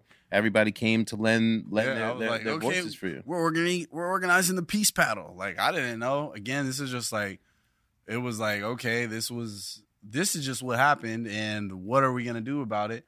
It didn't take I mean, like I said, I've been I've been DJing and doing parties. Like I'm no stranger to to organizing to some degree, you know, but at that point in time, I'd never touched a megaphone in my life. So like being on the beach, like click. Hey everybody, um, thanks for coming out. Like was like We'll throw in some footage from you know, that day. it's a whole different experience for me, and it felt like a lot of pressure. And I was like, I didn't ask to be here. Like I didn't ask to like, Man, and that's knowing, knowing that context and what it must have been like for you to see like because there was like yeah, four or five hundred people that showed there was a day. lot of people. And I remember, I remember your energy and y'all being like, and that's the thing. That the thing, the reason why I came down, I saw your videos, I saw you talking about it, and it was the depth of your humility, and I could see like your confusion at what at what happened, and trying to make sense of it, but that you had caught the feeling. And I saw when I saw you, I was like, I know that kid. I was that kid like i i just was like there's something about this dude's energy that i can feel it's from it's familiar It's real. and that's why you know now fast forward like Here we are. we're homies and and we've Yeah. become like you my friend Yeah. you know like we No, you're me, and I'm you.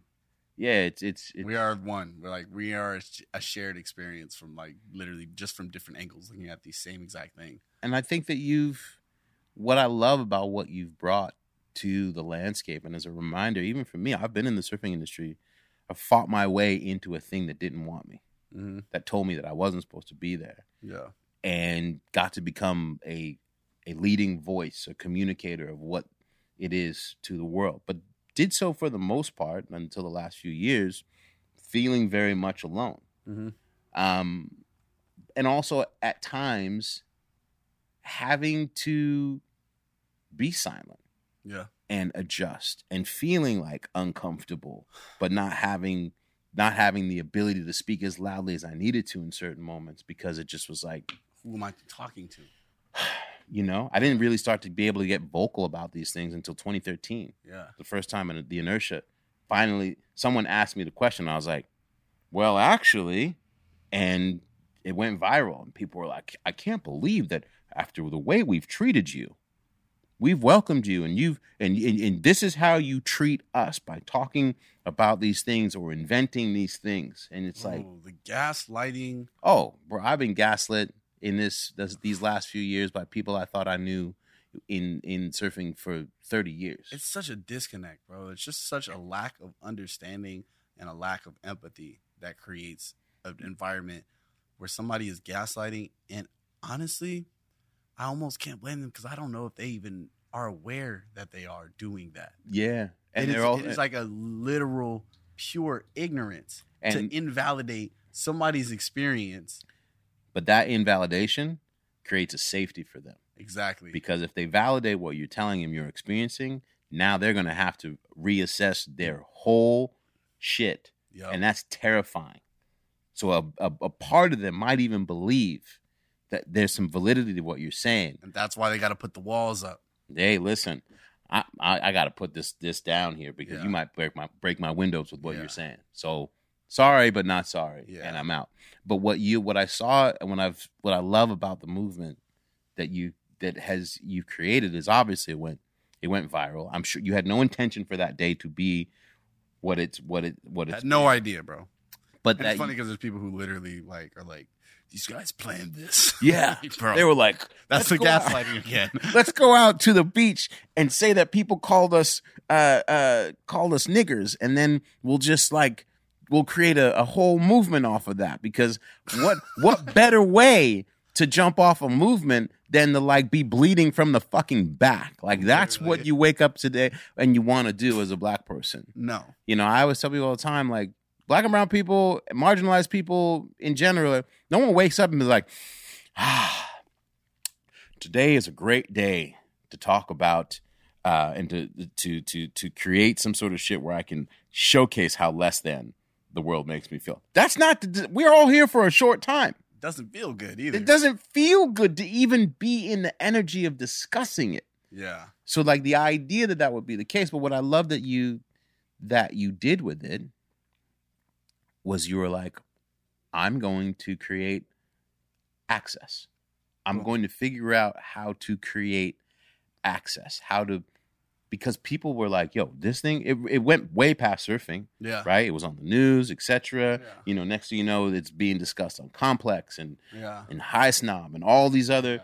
outlets are talking about, you know, this these these two kids, this this dude, this this music producer who came into surfing who had this experience, and now people are like, yo, we want we coming out, Yeah. and That was so cool. it, it was it was crazy. Yeah. Um and what was crazier or not what was also crazy was like at no point in any of this have I known what I'm doing. You know? It's like everything is just like, hmm. Like we're just feeling our way through the darkness on this and then with knowing that there's other people there now too, it feels way better to feel not, way through the darkness not breaking gate. It's you know, it's not just. Brick Gage. It's like, wow, there's other people here. You know, we're all looking for, you know, something. We found each other first and foremost. So now we get to continue to fill out this space. And um, I wrote into a song that's not out that Trauma Cells is flying off the shelves. And I think it's really interesting how people took that traumatic experience and it was like, trauma. Look at these guys and all this trauma. So what was it like being called nigger at the pier? You know what I mean? Like it was such a moment. And then I want to name drop brands because I really don't care, but I'm gonna give grace and not name drop them. But so and so who wanted to write a story for their Instagram and for their online blog, and so and so who wanted to write a story for their blog, and do actual nothing. Just use the story and run it and post it on every single page that they have for their brand and Mm. not actually empathize or care about the human beings behind the experience, nor follow up, nor do anything to contribute. Just run the story, move on with life. And all these people who care about surf and are so core surf. And there's been a lot of just, uh, yeah, like I said, like it was just like I felt very, uh, it just became very Hey, like- uh, do you how would you could I capitalize on your exactly. on your trauma You for know, a second? and it was just a shiny object. Like trauma is like a shiny object Mm. for anybody that wants uh, attention. You know what I mean? And unfortunately, the traumatized person is the person who has to deal with it. That's why we got these like documentaries about uh mass murderers and stuff and it's like so interesting to watch somebody who killed people and watch their story Mm. but there's actual families behind those stories who are victims, you know, of said trauma who have to now relive it. And I'm sure it doesn't feel good. There's not a point or an amount of money or amount of anything that you can give those people to be like, you know what, actually, whatever. family I'm sure that. I imagine that there's no moment that you look back to that day with you and Gage at the north side of the Manhattan Beach Pier and think like, man, how lucky are we that that happened? If you had a choice between that day happening and not happening, I would have chosen for it to not happen, but it did happen. And what was beautiful was like, I, there's this quote that my friend says that I know came from somebody that's not him, but I don't know who it came from. Adversity introduces a man to himself or woman to herself, um, or they them to themselves, a person to themselves, Mm. perhaps. That's how it goes. mm, Adversity introduces a person to themselves. And um, see how easy that is. you See, how easy, that is. Just respect people. See how easy how hard. See how easy that is. There we go. but that but that quote is just like yeah dude like uh, those those traumatic moments that's where you actually are doing your most growing that's where you actually find out who you are when you're caught on the inside of an eight wave set and you still want to surf and you're like do i just go back to the beach and wait it out or keep paddling and get out to the outside? I'm like nah i'm about to get out. Like i refuse to allow this to defeat me. I am going to come out on top of this thing you know? So all that trauma, I say all that to say, all that trauma and all the trauma baiting that happened throughout the course of 2021, I was like, bro, I literally hate that people just keep talking about that. I'm actually cool never talking about it again. I'm even talking about it with you right now because it's obviously a part of the story that the long story we're talking about. Yeah, And um and it, yeah, it's and you're my actual friend and you actually care about me and you actually checking on me. So uh, I do. that matters. Um, but uh, I was like, I just want this to feel good. I want it to be about love. Like I want it to also. It just became a a crutch for solidarity. Like, look, we stand with Black Sand and we stand with these guys. It just became a solidarity crutch, and I was like, it was like all the like, no offense, but it was just a lot of white people being like, you know, trying to make themselves feel better. In my opinion, a lot of times it was interpreted as that. There's there are a lot of really cool friends that I have that are super genuine. Yeah. But there was a lot of just like, man, if I was there, I would have beat those guys up. I'm like, yeah, sure. That's why none of the 20 people there beat those guys up. And They- then they didn't say anything. None didn't say anything. said anything. What- Nothing. What, happened happened to you. They were just like, it was silence. So I, I I don't care about any of that uh the solidarity from the brands who don't actually follow up and actually care.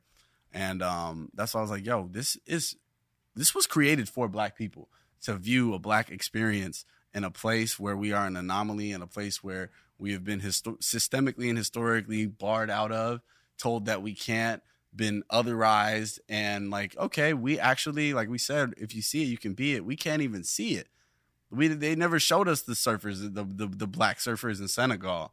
We never saw that. they, didn't, they never, they never told, they never told they us never that, told us about them. that, that it was happening in in the in the 17th century in Ghana. we didn't know, bro. We did not know. You know, we didn't. We just didn't see it. So now to be in a position where it's like, okay, now people can see it. Now, like through the people I met through this, color the water and SoFly Surf School. Hey, what if we just did these free lessons and we use this platform we have to promote joy and positivity and love? And what if I perhaps used my talents as a DJ in this space? That may be the best thing I can contribute to this place is myself. Let me be my actual, full, authentic self. And Let me I'm- pull up my El, El Camino, Camino. to the beach, put the ones and twos in the trunk, in the trunk, And the speakers set the up these speakers on the side with no permit.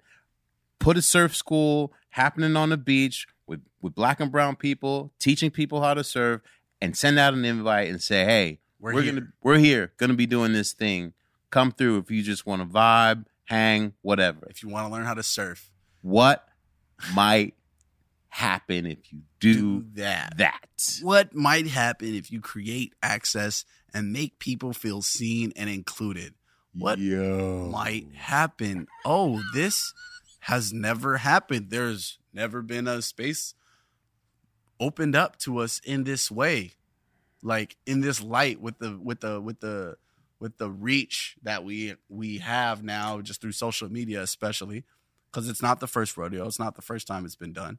But with the scope of how many people we have the ability to access to say, hey, you can come here and you can do this, and here's all the tools, and it's all free, and it's all vibes, and you're gonna meet other people who are like you who feel like, oh, I can surf, I want to go, or I want to just sit on the beach. Just to be here is Yeah. literally an act of resistance, you know. So And shout out to the Black Surfers Association, 100%. BSA, that's what I was and, going next. and, and Tony Corley and and and and company who were doing versions of this in in, the in the 70s, 70s and the 80s and met with deep, deep, deep resistance. Didn't have social media to Yep. network and creating these events, but they were happening in a vacuum. Yep. And they went up against so much hmm um, to create the opportunity that we have today Yeah. in this in this landscape. Um, but this moment in your you, listen, you, you also easily could have been like, "Fuck surfing." Yeah. I could have been like fuck surfing, and a lot of people would have. And uh, like it's like, dude, if my mom was in that position and she was like out there just trying to surf for, you know, like she would have been like, I'm never doing that again. Yeah. You know? And I don't want anybody to ever have that experience. Me personally, when it happened, I was laughing. I was like, this is actually hilarious. The fact that you're down to say this right now is more appalling to me than anything. Mm. I'm not hurt. You know what I mean? So whatever. Like I said, we took that and I was like, I want this to be about love and I want this to be about us. And through that, what happened to us, I just started to do so much personal research on the history of all black beaches around America, from Chicken Bone Beach to Carr's Beach, Pacific Beach Club, Bruce's Beach. And then I found out about Ebony Beach Club through a newspaper archive. Yeah, when you sent me that article about Ebony Beach Club, Man, yeah, I did send it I- to you. Got chills through my whole body. Yeah, And I was like, oh, yeah, this is it. it's This, something. this is the wave. Yeah. So that to me, the the the history hitting so close to home, the way that the original Ebony Beach Club was disintegrated before it even got to officially open Mm. due to those racist policies that were in place. Y'all are going to do what? oh yeah, no, we're gonna No. shut that down before you even Yeah. start. Like imagine Let us help you. We don't help you help yourselves. That's a wrap. that's a wrap. Actually, he leases the building and they go, no, this is a wrap. Yeah. You actually you're not allowed to open this. Actually, we're gonna we're gonna blow this up. Uh, we got to put a, a parking lot right here. I think it might be better for the community. A parking lot, like a civic parking. Than your structure. Ebony Beach Club. your Ebony Beach Club. What's that? So yeah, um, through finding out that history, which was very shocking to me, because I was just on the newspapers.com where you can find any article, any newspaper from literally back to the 1600s, and I was just typing in beach, black, ebony, beach, nigger, beach, nigga, beach, everything that had to do with black, beach, surf, sand, ocean water, pools. I was just doing all the research I could, reading every article I could. And that story stood out to me so hard. And um and also we didn't have the trademark to the black sand name so dude was like kind of pressing us about it so we were like whatever we Yeah. gotta change it anyways but um i had no problem doing that and i was like you know what ebony beach club You were like, you sent me, you're like, what do you think about this? I just, just like, what do we think? Think? There's no think. Like, this is it. yeah dude so uh so but that to me what's most important about the name that spoke to me was it was unapologetically black Yeah. because respectfully, surf has been unapologetically white for so long. At least the the selling The selling of the it. selling of surf. Yes. The selling and of it. The had- California dream and the you know what I mean and the like that for sure. it was unapologetically white. It was cool. A lot of a lot of the visuals were actually really cool. The the boards that they were riding, the the colors, like everything about it was it was actually sick, but it just was unapologetically white. So to create something where I'm like, okay, what if we just made something unapologetically black? It doesn't mean you can't yeah, participate unapologetically black, but also not without excluding. without exclusion. Exactly. But it's like, no, this is designed for these people who were like, dang, I don't fit into that picture at all. Yeah. Where are the people that look like me? I'm also know? not. I'm. I'm also demonstratively made to feel uncomfortable if I show up, exactly. or if I do show up. This thing that that is unapologetically this way says you want to participate, you can, but you need to adapt and align and make yourself as much this as possible in order to have acceptance. yes, assimilate into our ways. So it's like I just literally I I can't even um fully subscribe to the pre-existing surf culture. As deep as the history is, it's not my history. You know what I mean? As like amazing as surfing itself is, I think that it is our it is, that's what's beautiful about today is we're getting we've created this opportunity to recreate surf culture and its meaning. If that means bringing a stripper pole to the beach and backing up the El Camino and playing music and giving lessons for free while Julian Williams is ripping hanging 10 on like little shitty two foot Dockweiler waves, making that shit look like Waikiki, like that is cool to me. It's like, you know what I mean? Hey, this guy. yeah, like that to me, I'm like, it's a whole different thing. It's not like where I'm not trying to change what it is. I'm just like, this is what it is for us Right. and those who want. And I think just us existing, It's another. It's a. It's it is a a slice of surf culture, in and amongst all the other areas of surf culture, but Yeah. it's it's going. It is at eye level. yeah, it's it's like, oh, it doesn't take anything from anybody else's idea. At the end of the day, that culture that we talk about being unapologetically white, at the end of the day, it's their culture. That's what you came up on. That's what your dad showed you, and that's you. And that is that's that's just you. I can't take that from you. But this is borrowed, us. borrowed and formed, uh, and and and taken from Polynesian peoples and stripped of yeah. any of its backstory. it's it's very it's it's very complex and that's why even when i even speak to uh surf and the problems of surf i'm always speaking to southern california in particular the place that i know the place that i've experienced because what's happening here is very specific the ecosystem of surf that exists here is what i speak to i haven't surfed in uh hawaii I mean, I've surfed in Kauai. What am I talking about? But I haven't experienced the culture. You're about to. Yeah, I'm about, to. We're about on to go to, masters We're about week. to go to the North Shore together and experience. You're about to get a a the deep full experience. deep baptism in the Yeah. the full circle So of the depths of surf culture at Exactly. it, at its roots and respect level. We're gonna be hanging out with and I'm so excited, Dr. Cliff Kapono. bro. Cliff Kapono is He's gonna, you know, bro. he's eh, valid. He's super valid. He's so valid. Um, and I'm excited for you to Yeah. to get to I'm ignorant. to experience it. I'm ignorant to that experience. You know what I mean? Like I, and, and when I say ignorant, I just mean like I just literally have not experienced that. All I've gotten to experience is Manhattan Beach and Malibu. You know what I mean? Your your naivete to the rest of the culture Mm-hmm.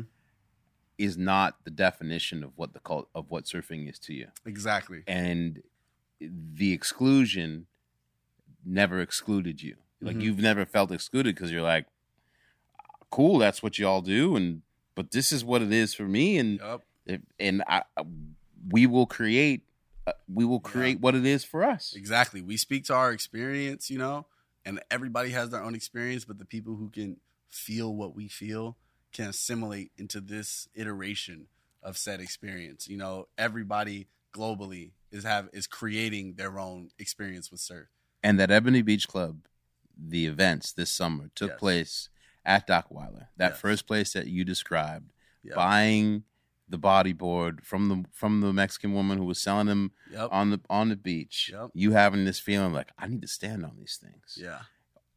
All this thing. Fast forward to that first event. How many people showed up? The very first one there was probably about 80 people. The many- very first one and that was that was November end of 2021 technically. Right.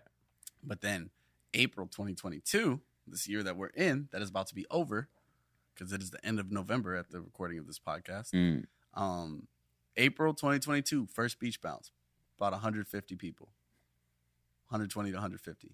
May was about 300 people, doubled in size. I was like, whoa, it's like twice as many people as last time. June was about 600 people. I was like, this is like the second time this thing has doubled. Yeah. That was the I- first time that we saw the the first time. I came. Yeah, I came through You that came to first. that one. one. I came to that one. I was like, yo, this is You know, this is this is people are this is skateboarding. an experience. People skating, Skating in in the, the parking lot. lot. Like you know, I- just you name it, it's the happening. barbecue grill is out, and like I so fly and Dancing color the water, eh, giving surf lessons, lessons. and I- dance. And Remember, I, I was on the beach for like the first 30, 40 minutes, and watching I just awe. couldn't speak, and I was fighting back tears because was I was just like, I couldn't imagine an experience like this existing. I don't know what my life would have been if this existed when I was a kid, when I was even in my twenties.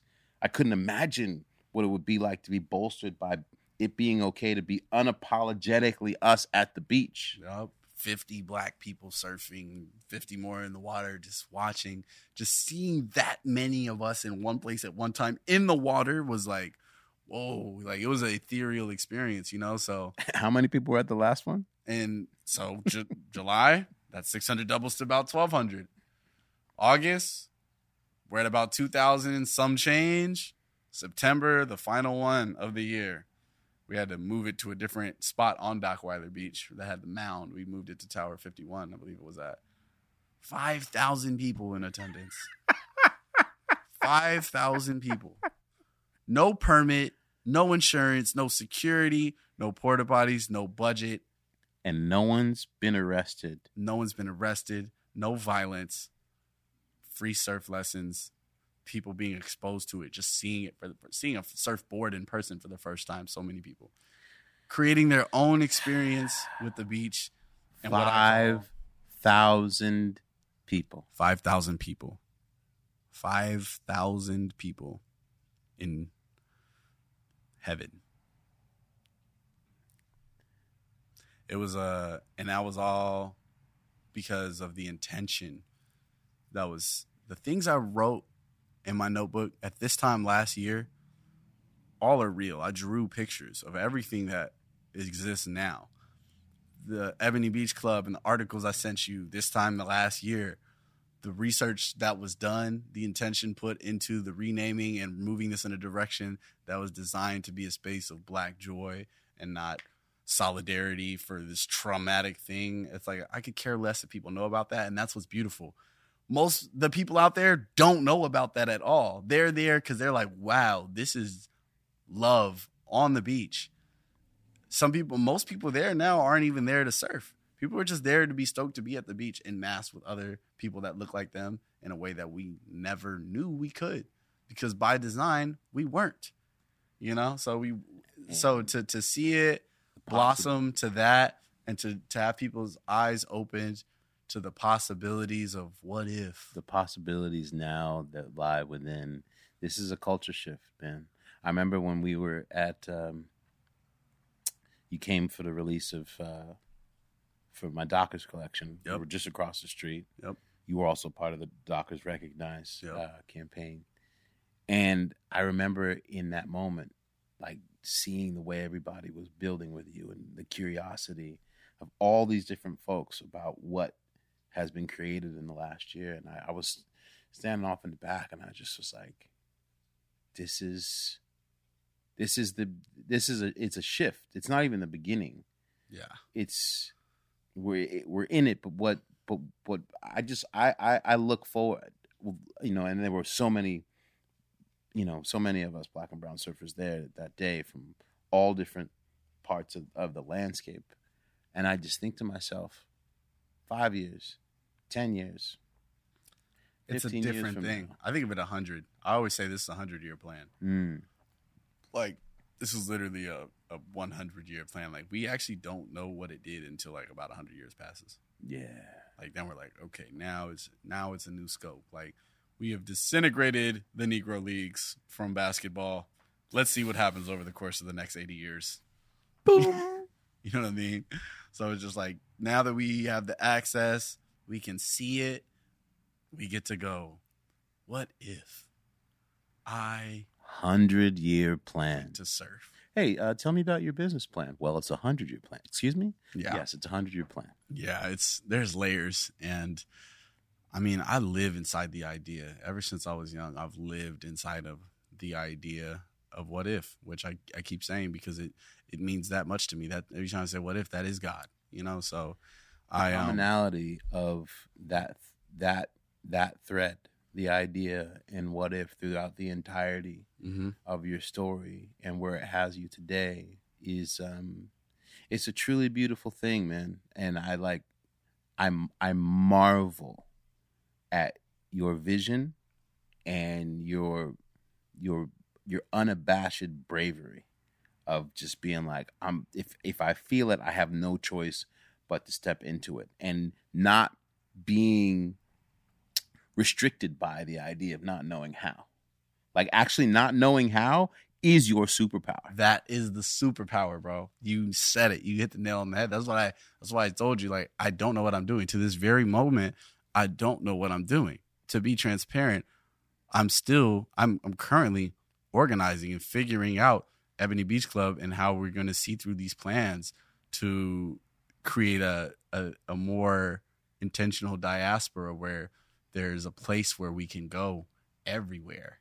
You know what I mean? Like where we can tell these stories on a global level, where we can organize in the community that I'm in and we could do surf and swim lessons monthly, multiple times a month, where we can create a wave pool in Carson or Compton.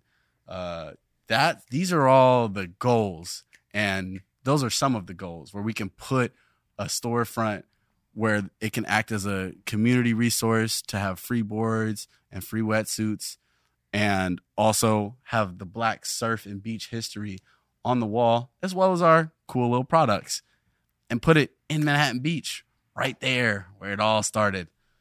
Big nice storefront with the big ass afro swimmer logo on it. Like Bro. that. These are all parts of the vision. Trust, I'll be working shifts behind behind the counter. Yeah. Just we just have to be there. when people We come have- in and be like, "Oh, what's this?" But Yeah. welcome. we gotta have that we gotta have that flagship that place where people just know that they can come it's safe they can try it there's somebody there that's gonna help them replicate it around everywhere this country. You know? and it doesn't have to be limited.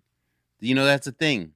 yeah Surf culture became, from an economic standpoint, like a a lifestyle that people wanted to emulate and just have a slice of, right? So yeah they sold surf brands everywhere. It was like a, a way to be cool, yeah and you know, surfing is cool surfing surfing's cool. Surfing is cool. it's cool it's, It's- the shiny object in the in the in the front window It's, it's as cool as as can be. Surfers, eh, but surfing is cool. surfing is really cool and i could just that level of cool infused with this genuine empowerment and and and, and joy empowerment.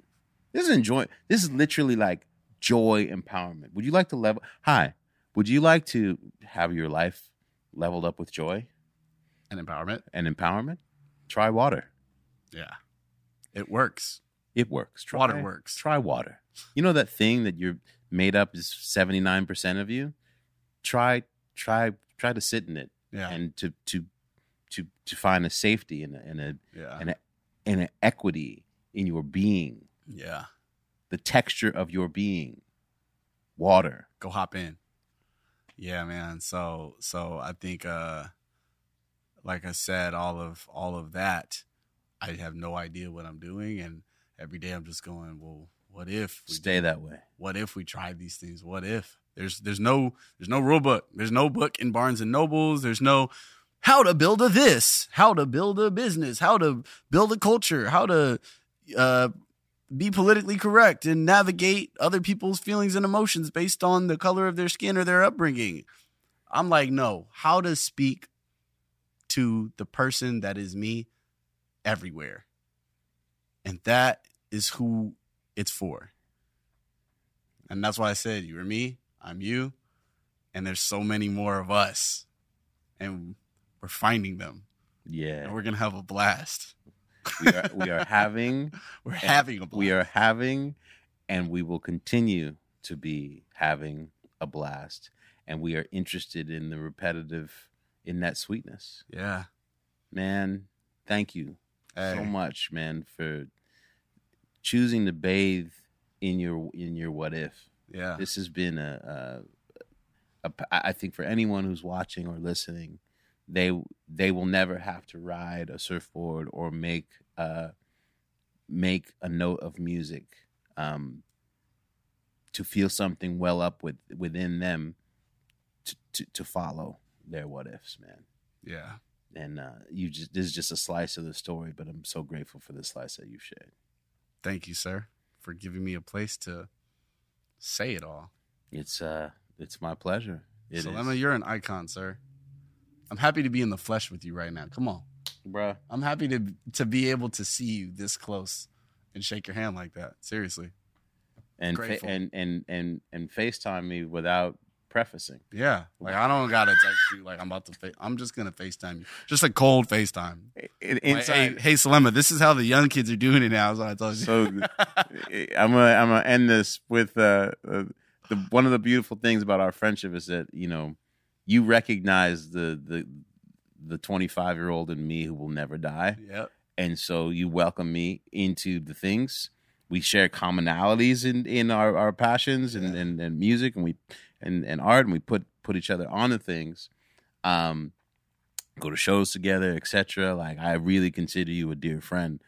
But I texted you uh, about being on this podcast. I texted uh, to Brick about being on this podcast, and he just hit me back immediately with a FaceTime, and I was like, "Dude, is FaceTime me." And you said to me on the face, like, "Bro, this is what we do. Like, we just FaceTime each other." And I was like, "Unannounced." And I think I texted you. I said, "Oh, I said this is the equivalent of what it was like." In like the for me as a, in the nineties, we just showed up. I told you I texted you. Yeah. like, We just showed up at people's houses Yeah. like uh, like you just showed up and you knocked on the door people like yo and I, when i said that to you you're like nah that would never go down today like someone would get beat i'm like bro that's the equivalent of the unannounced facetime yeah, nah, for sure. I'm knocking on the door. That was good, bro.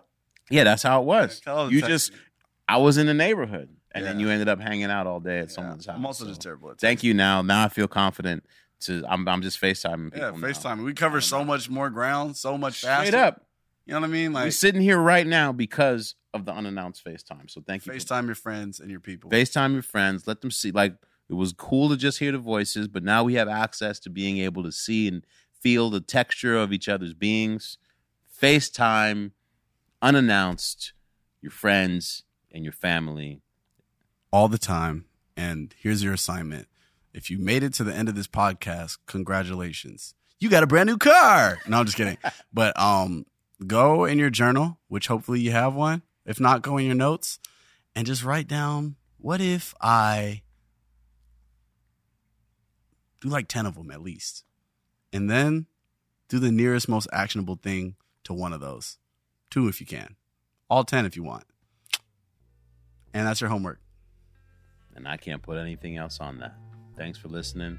Thanks for watching. Thank you, Justin.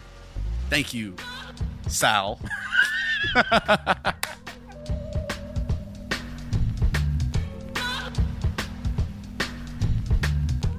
It takes a village to bring you the What Shapes Us podcast. Our incredible graphic design team at Parsons Branding. Music by the one and only Hugh Masekela and my band Alekesam. Produced by yours truly, Selema Mabena Masekela. And directed by Ernesto Hurtado, aka Machete, and myself, Selema Masekela. The What Shapes Us podcast is a Rebel Talk Network production. Stick to the pace, you're a rat in the race. That's all you can give, but ain't all that it takes. Put your money on the wall, but it won't buy taste. Surprised to catch shine when you stop to embrace. Breathe, don't wanna watch you go under. Fly, don't wanna see you burn. Please, they're gonna take your thunder. Why you wanna miss your turn? Easy, don't paint by numbers. Fortune only favors the bold. Sweat, no money, no motion. Plant these trees of coffee and gold.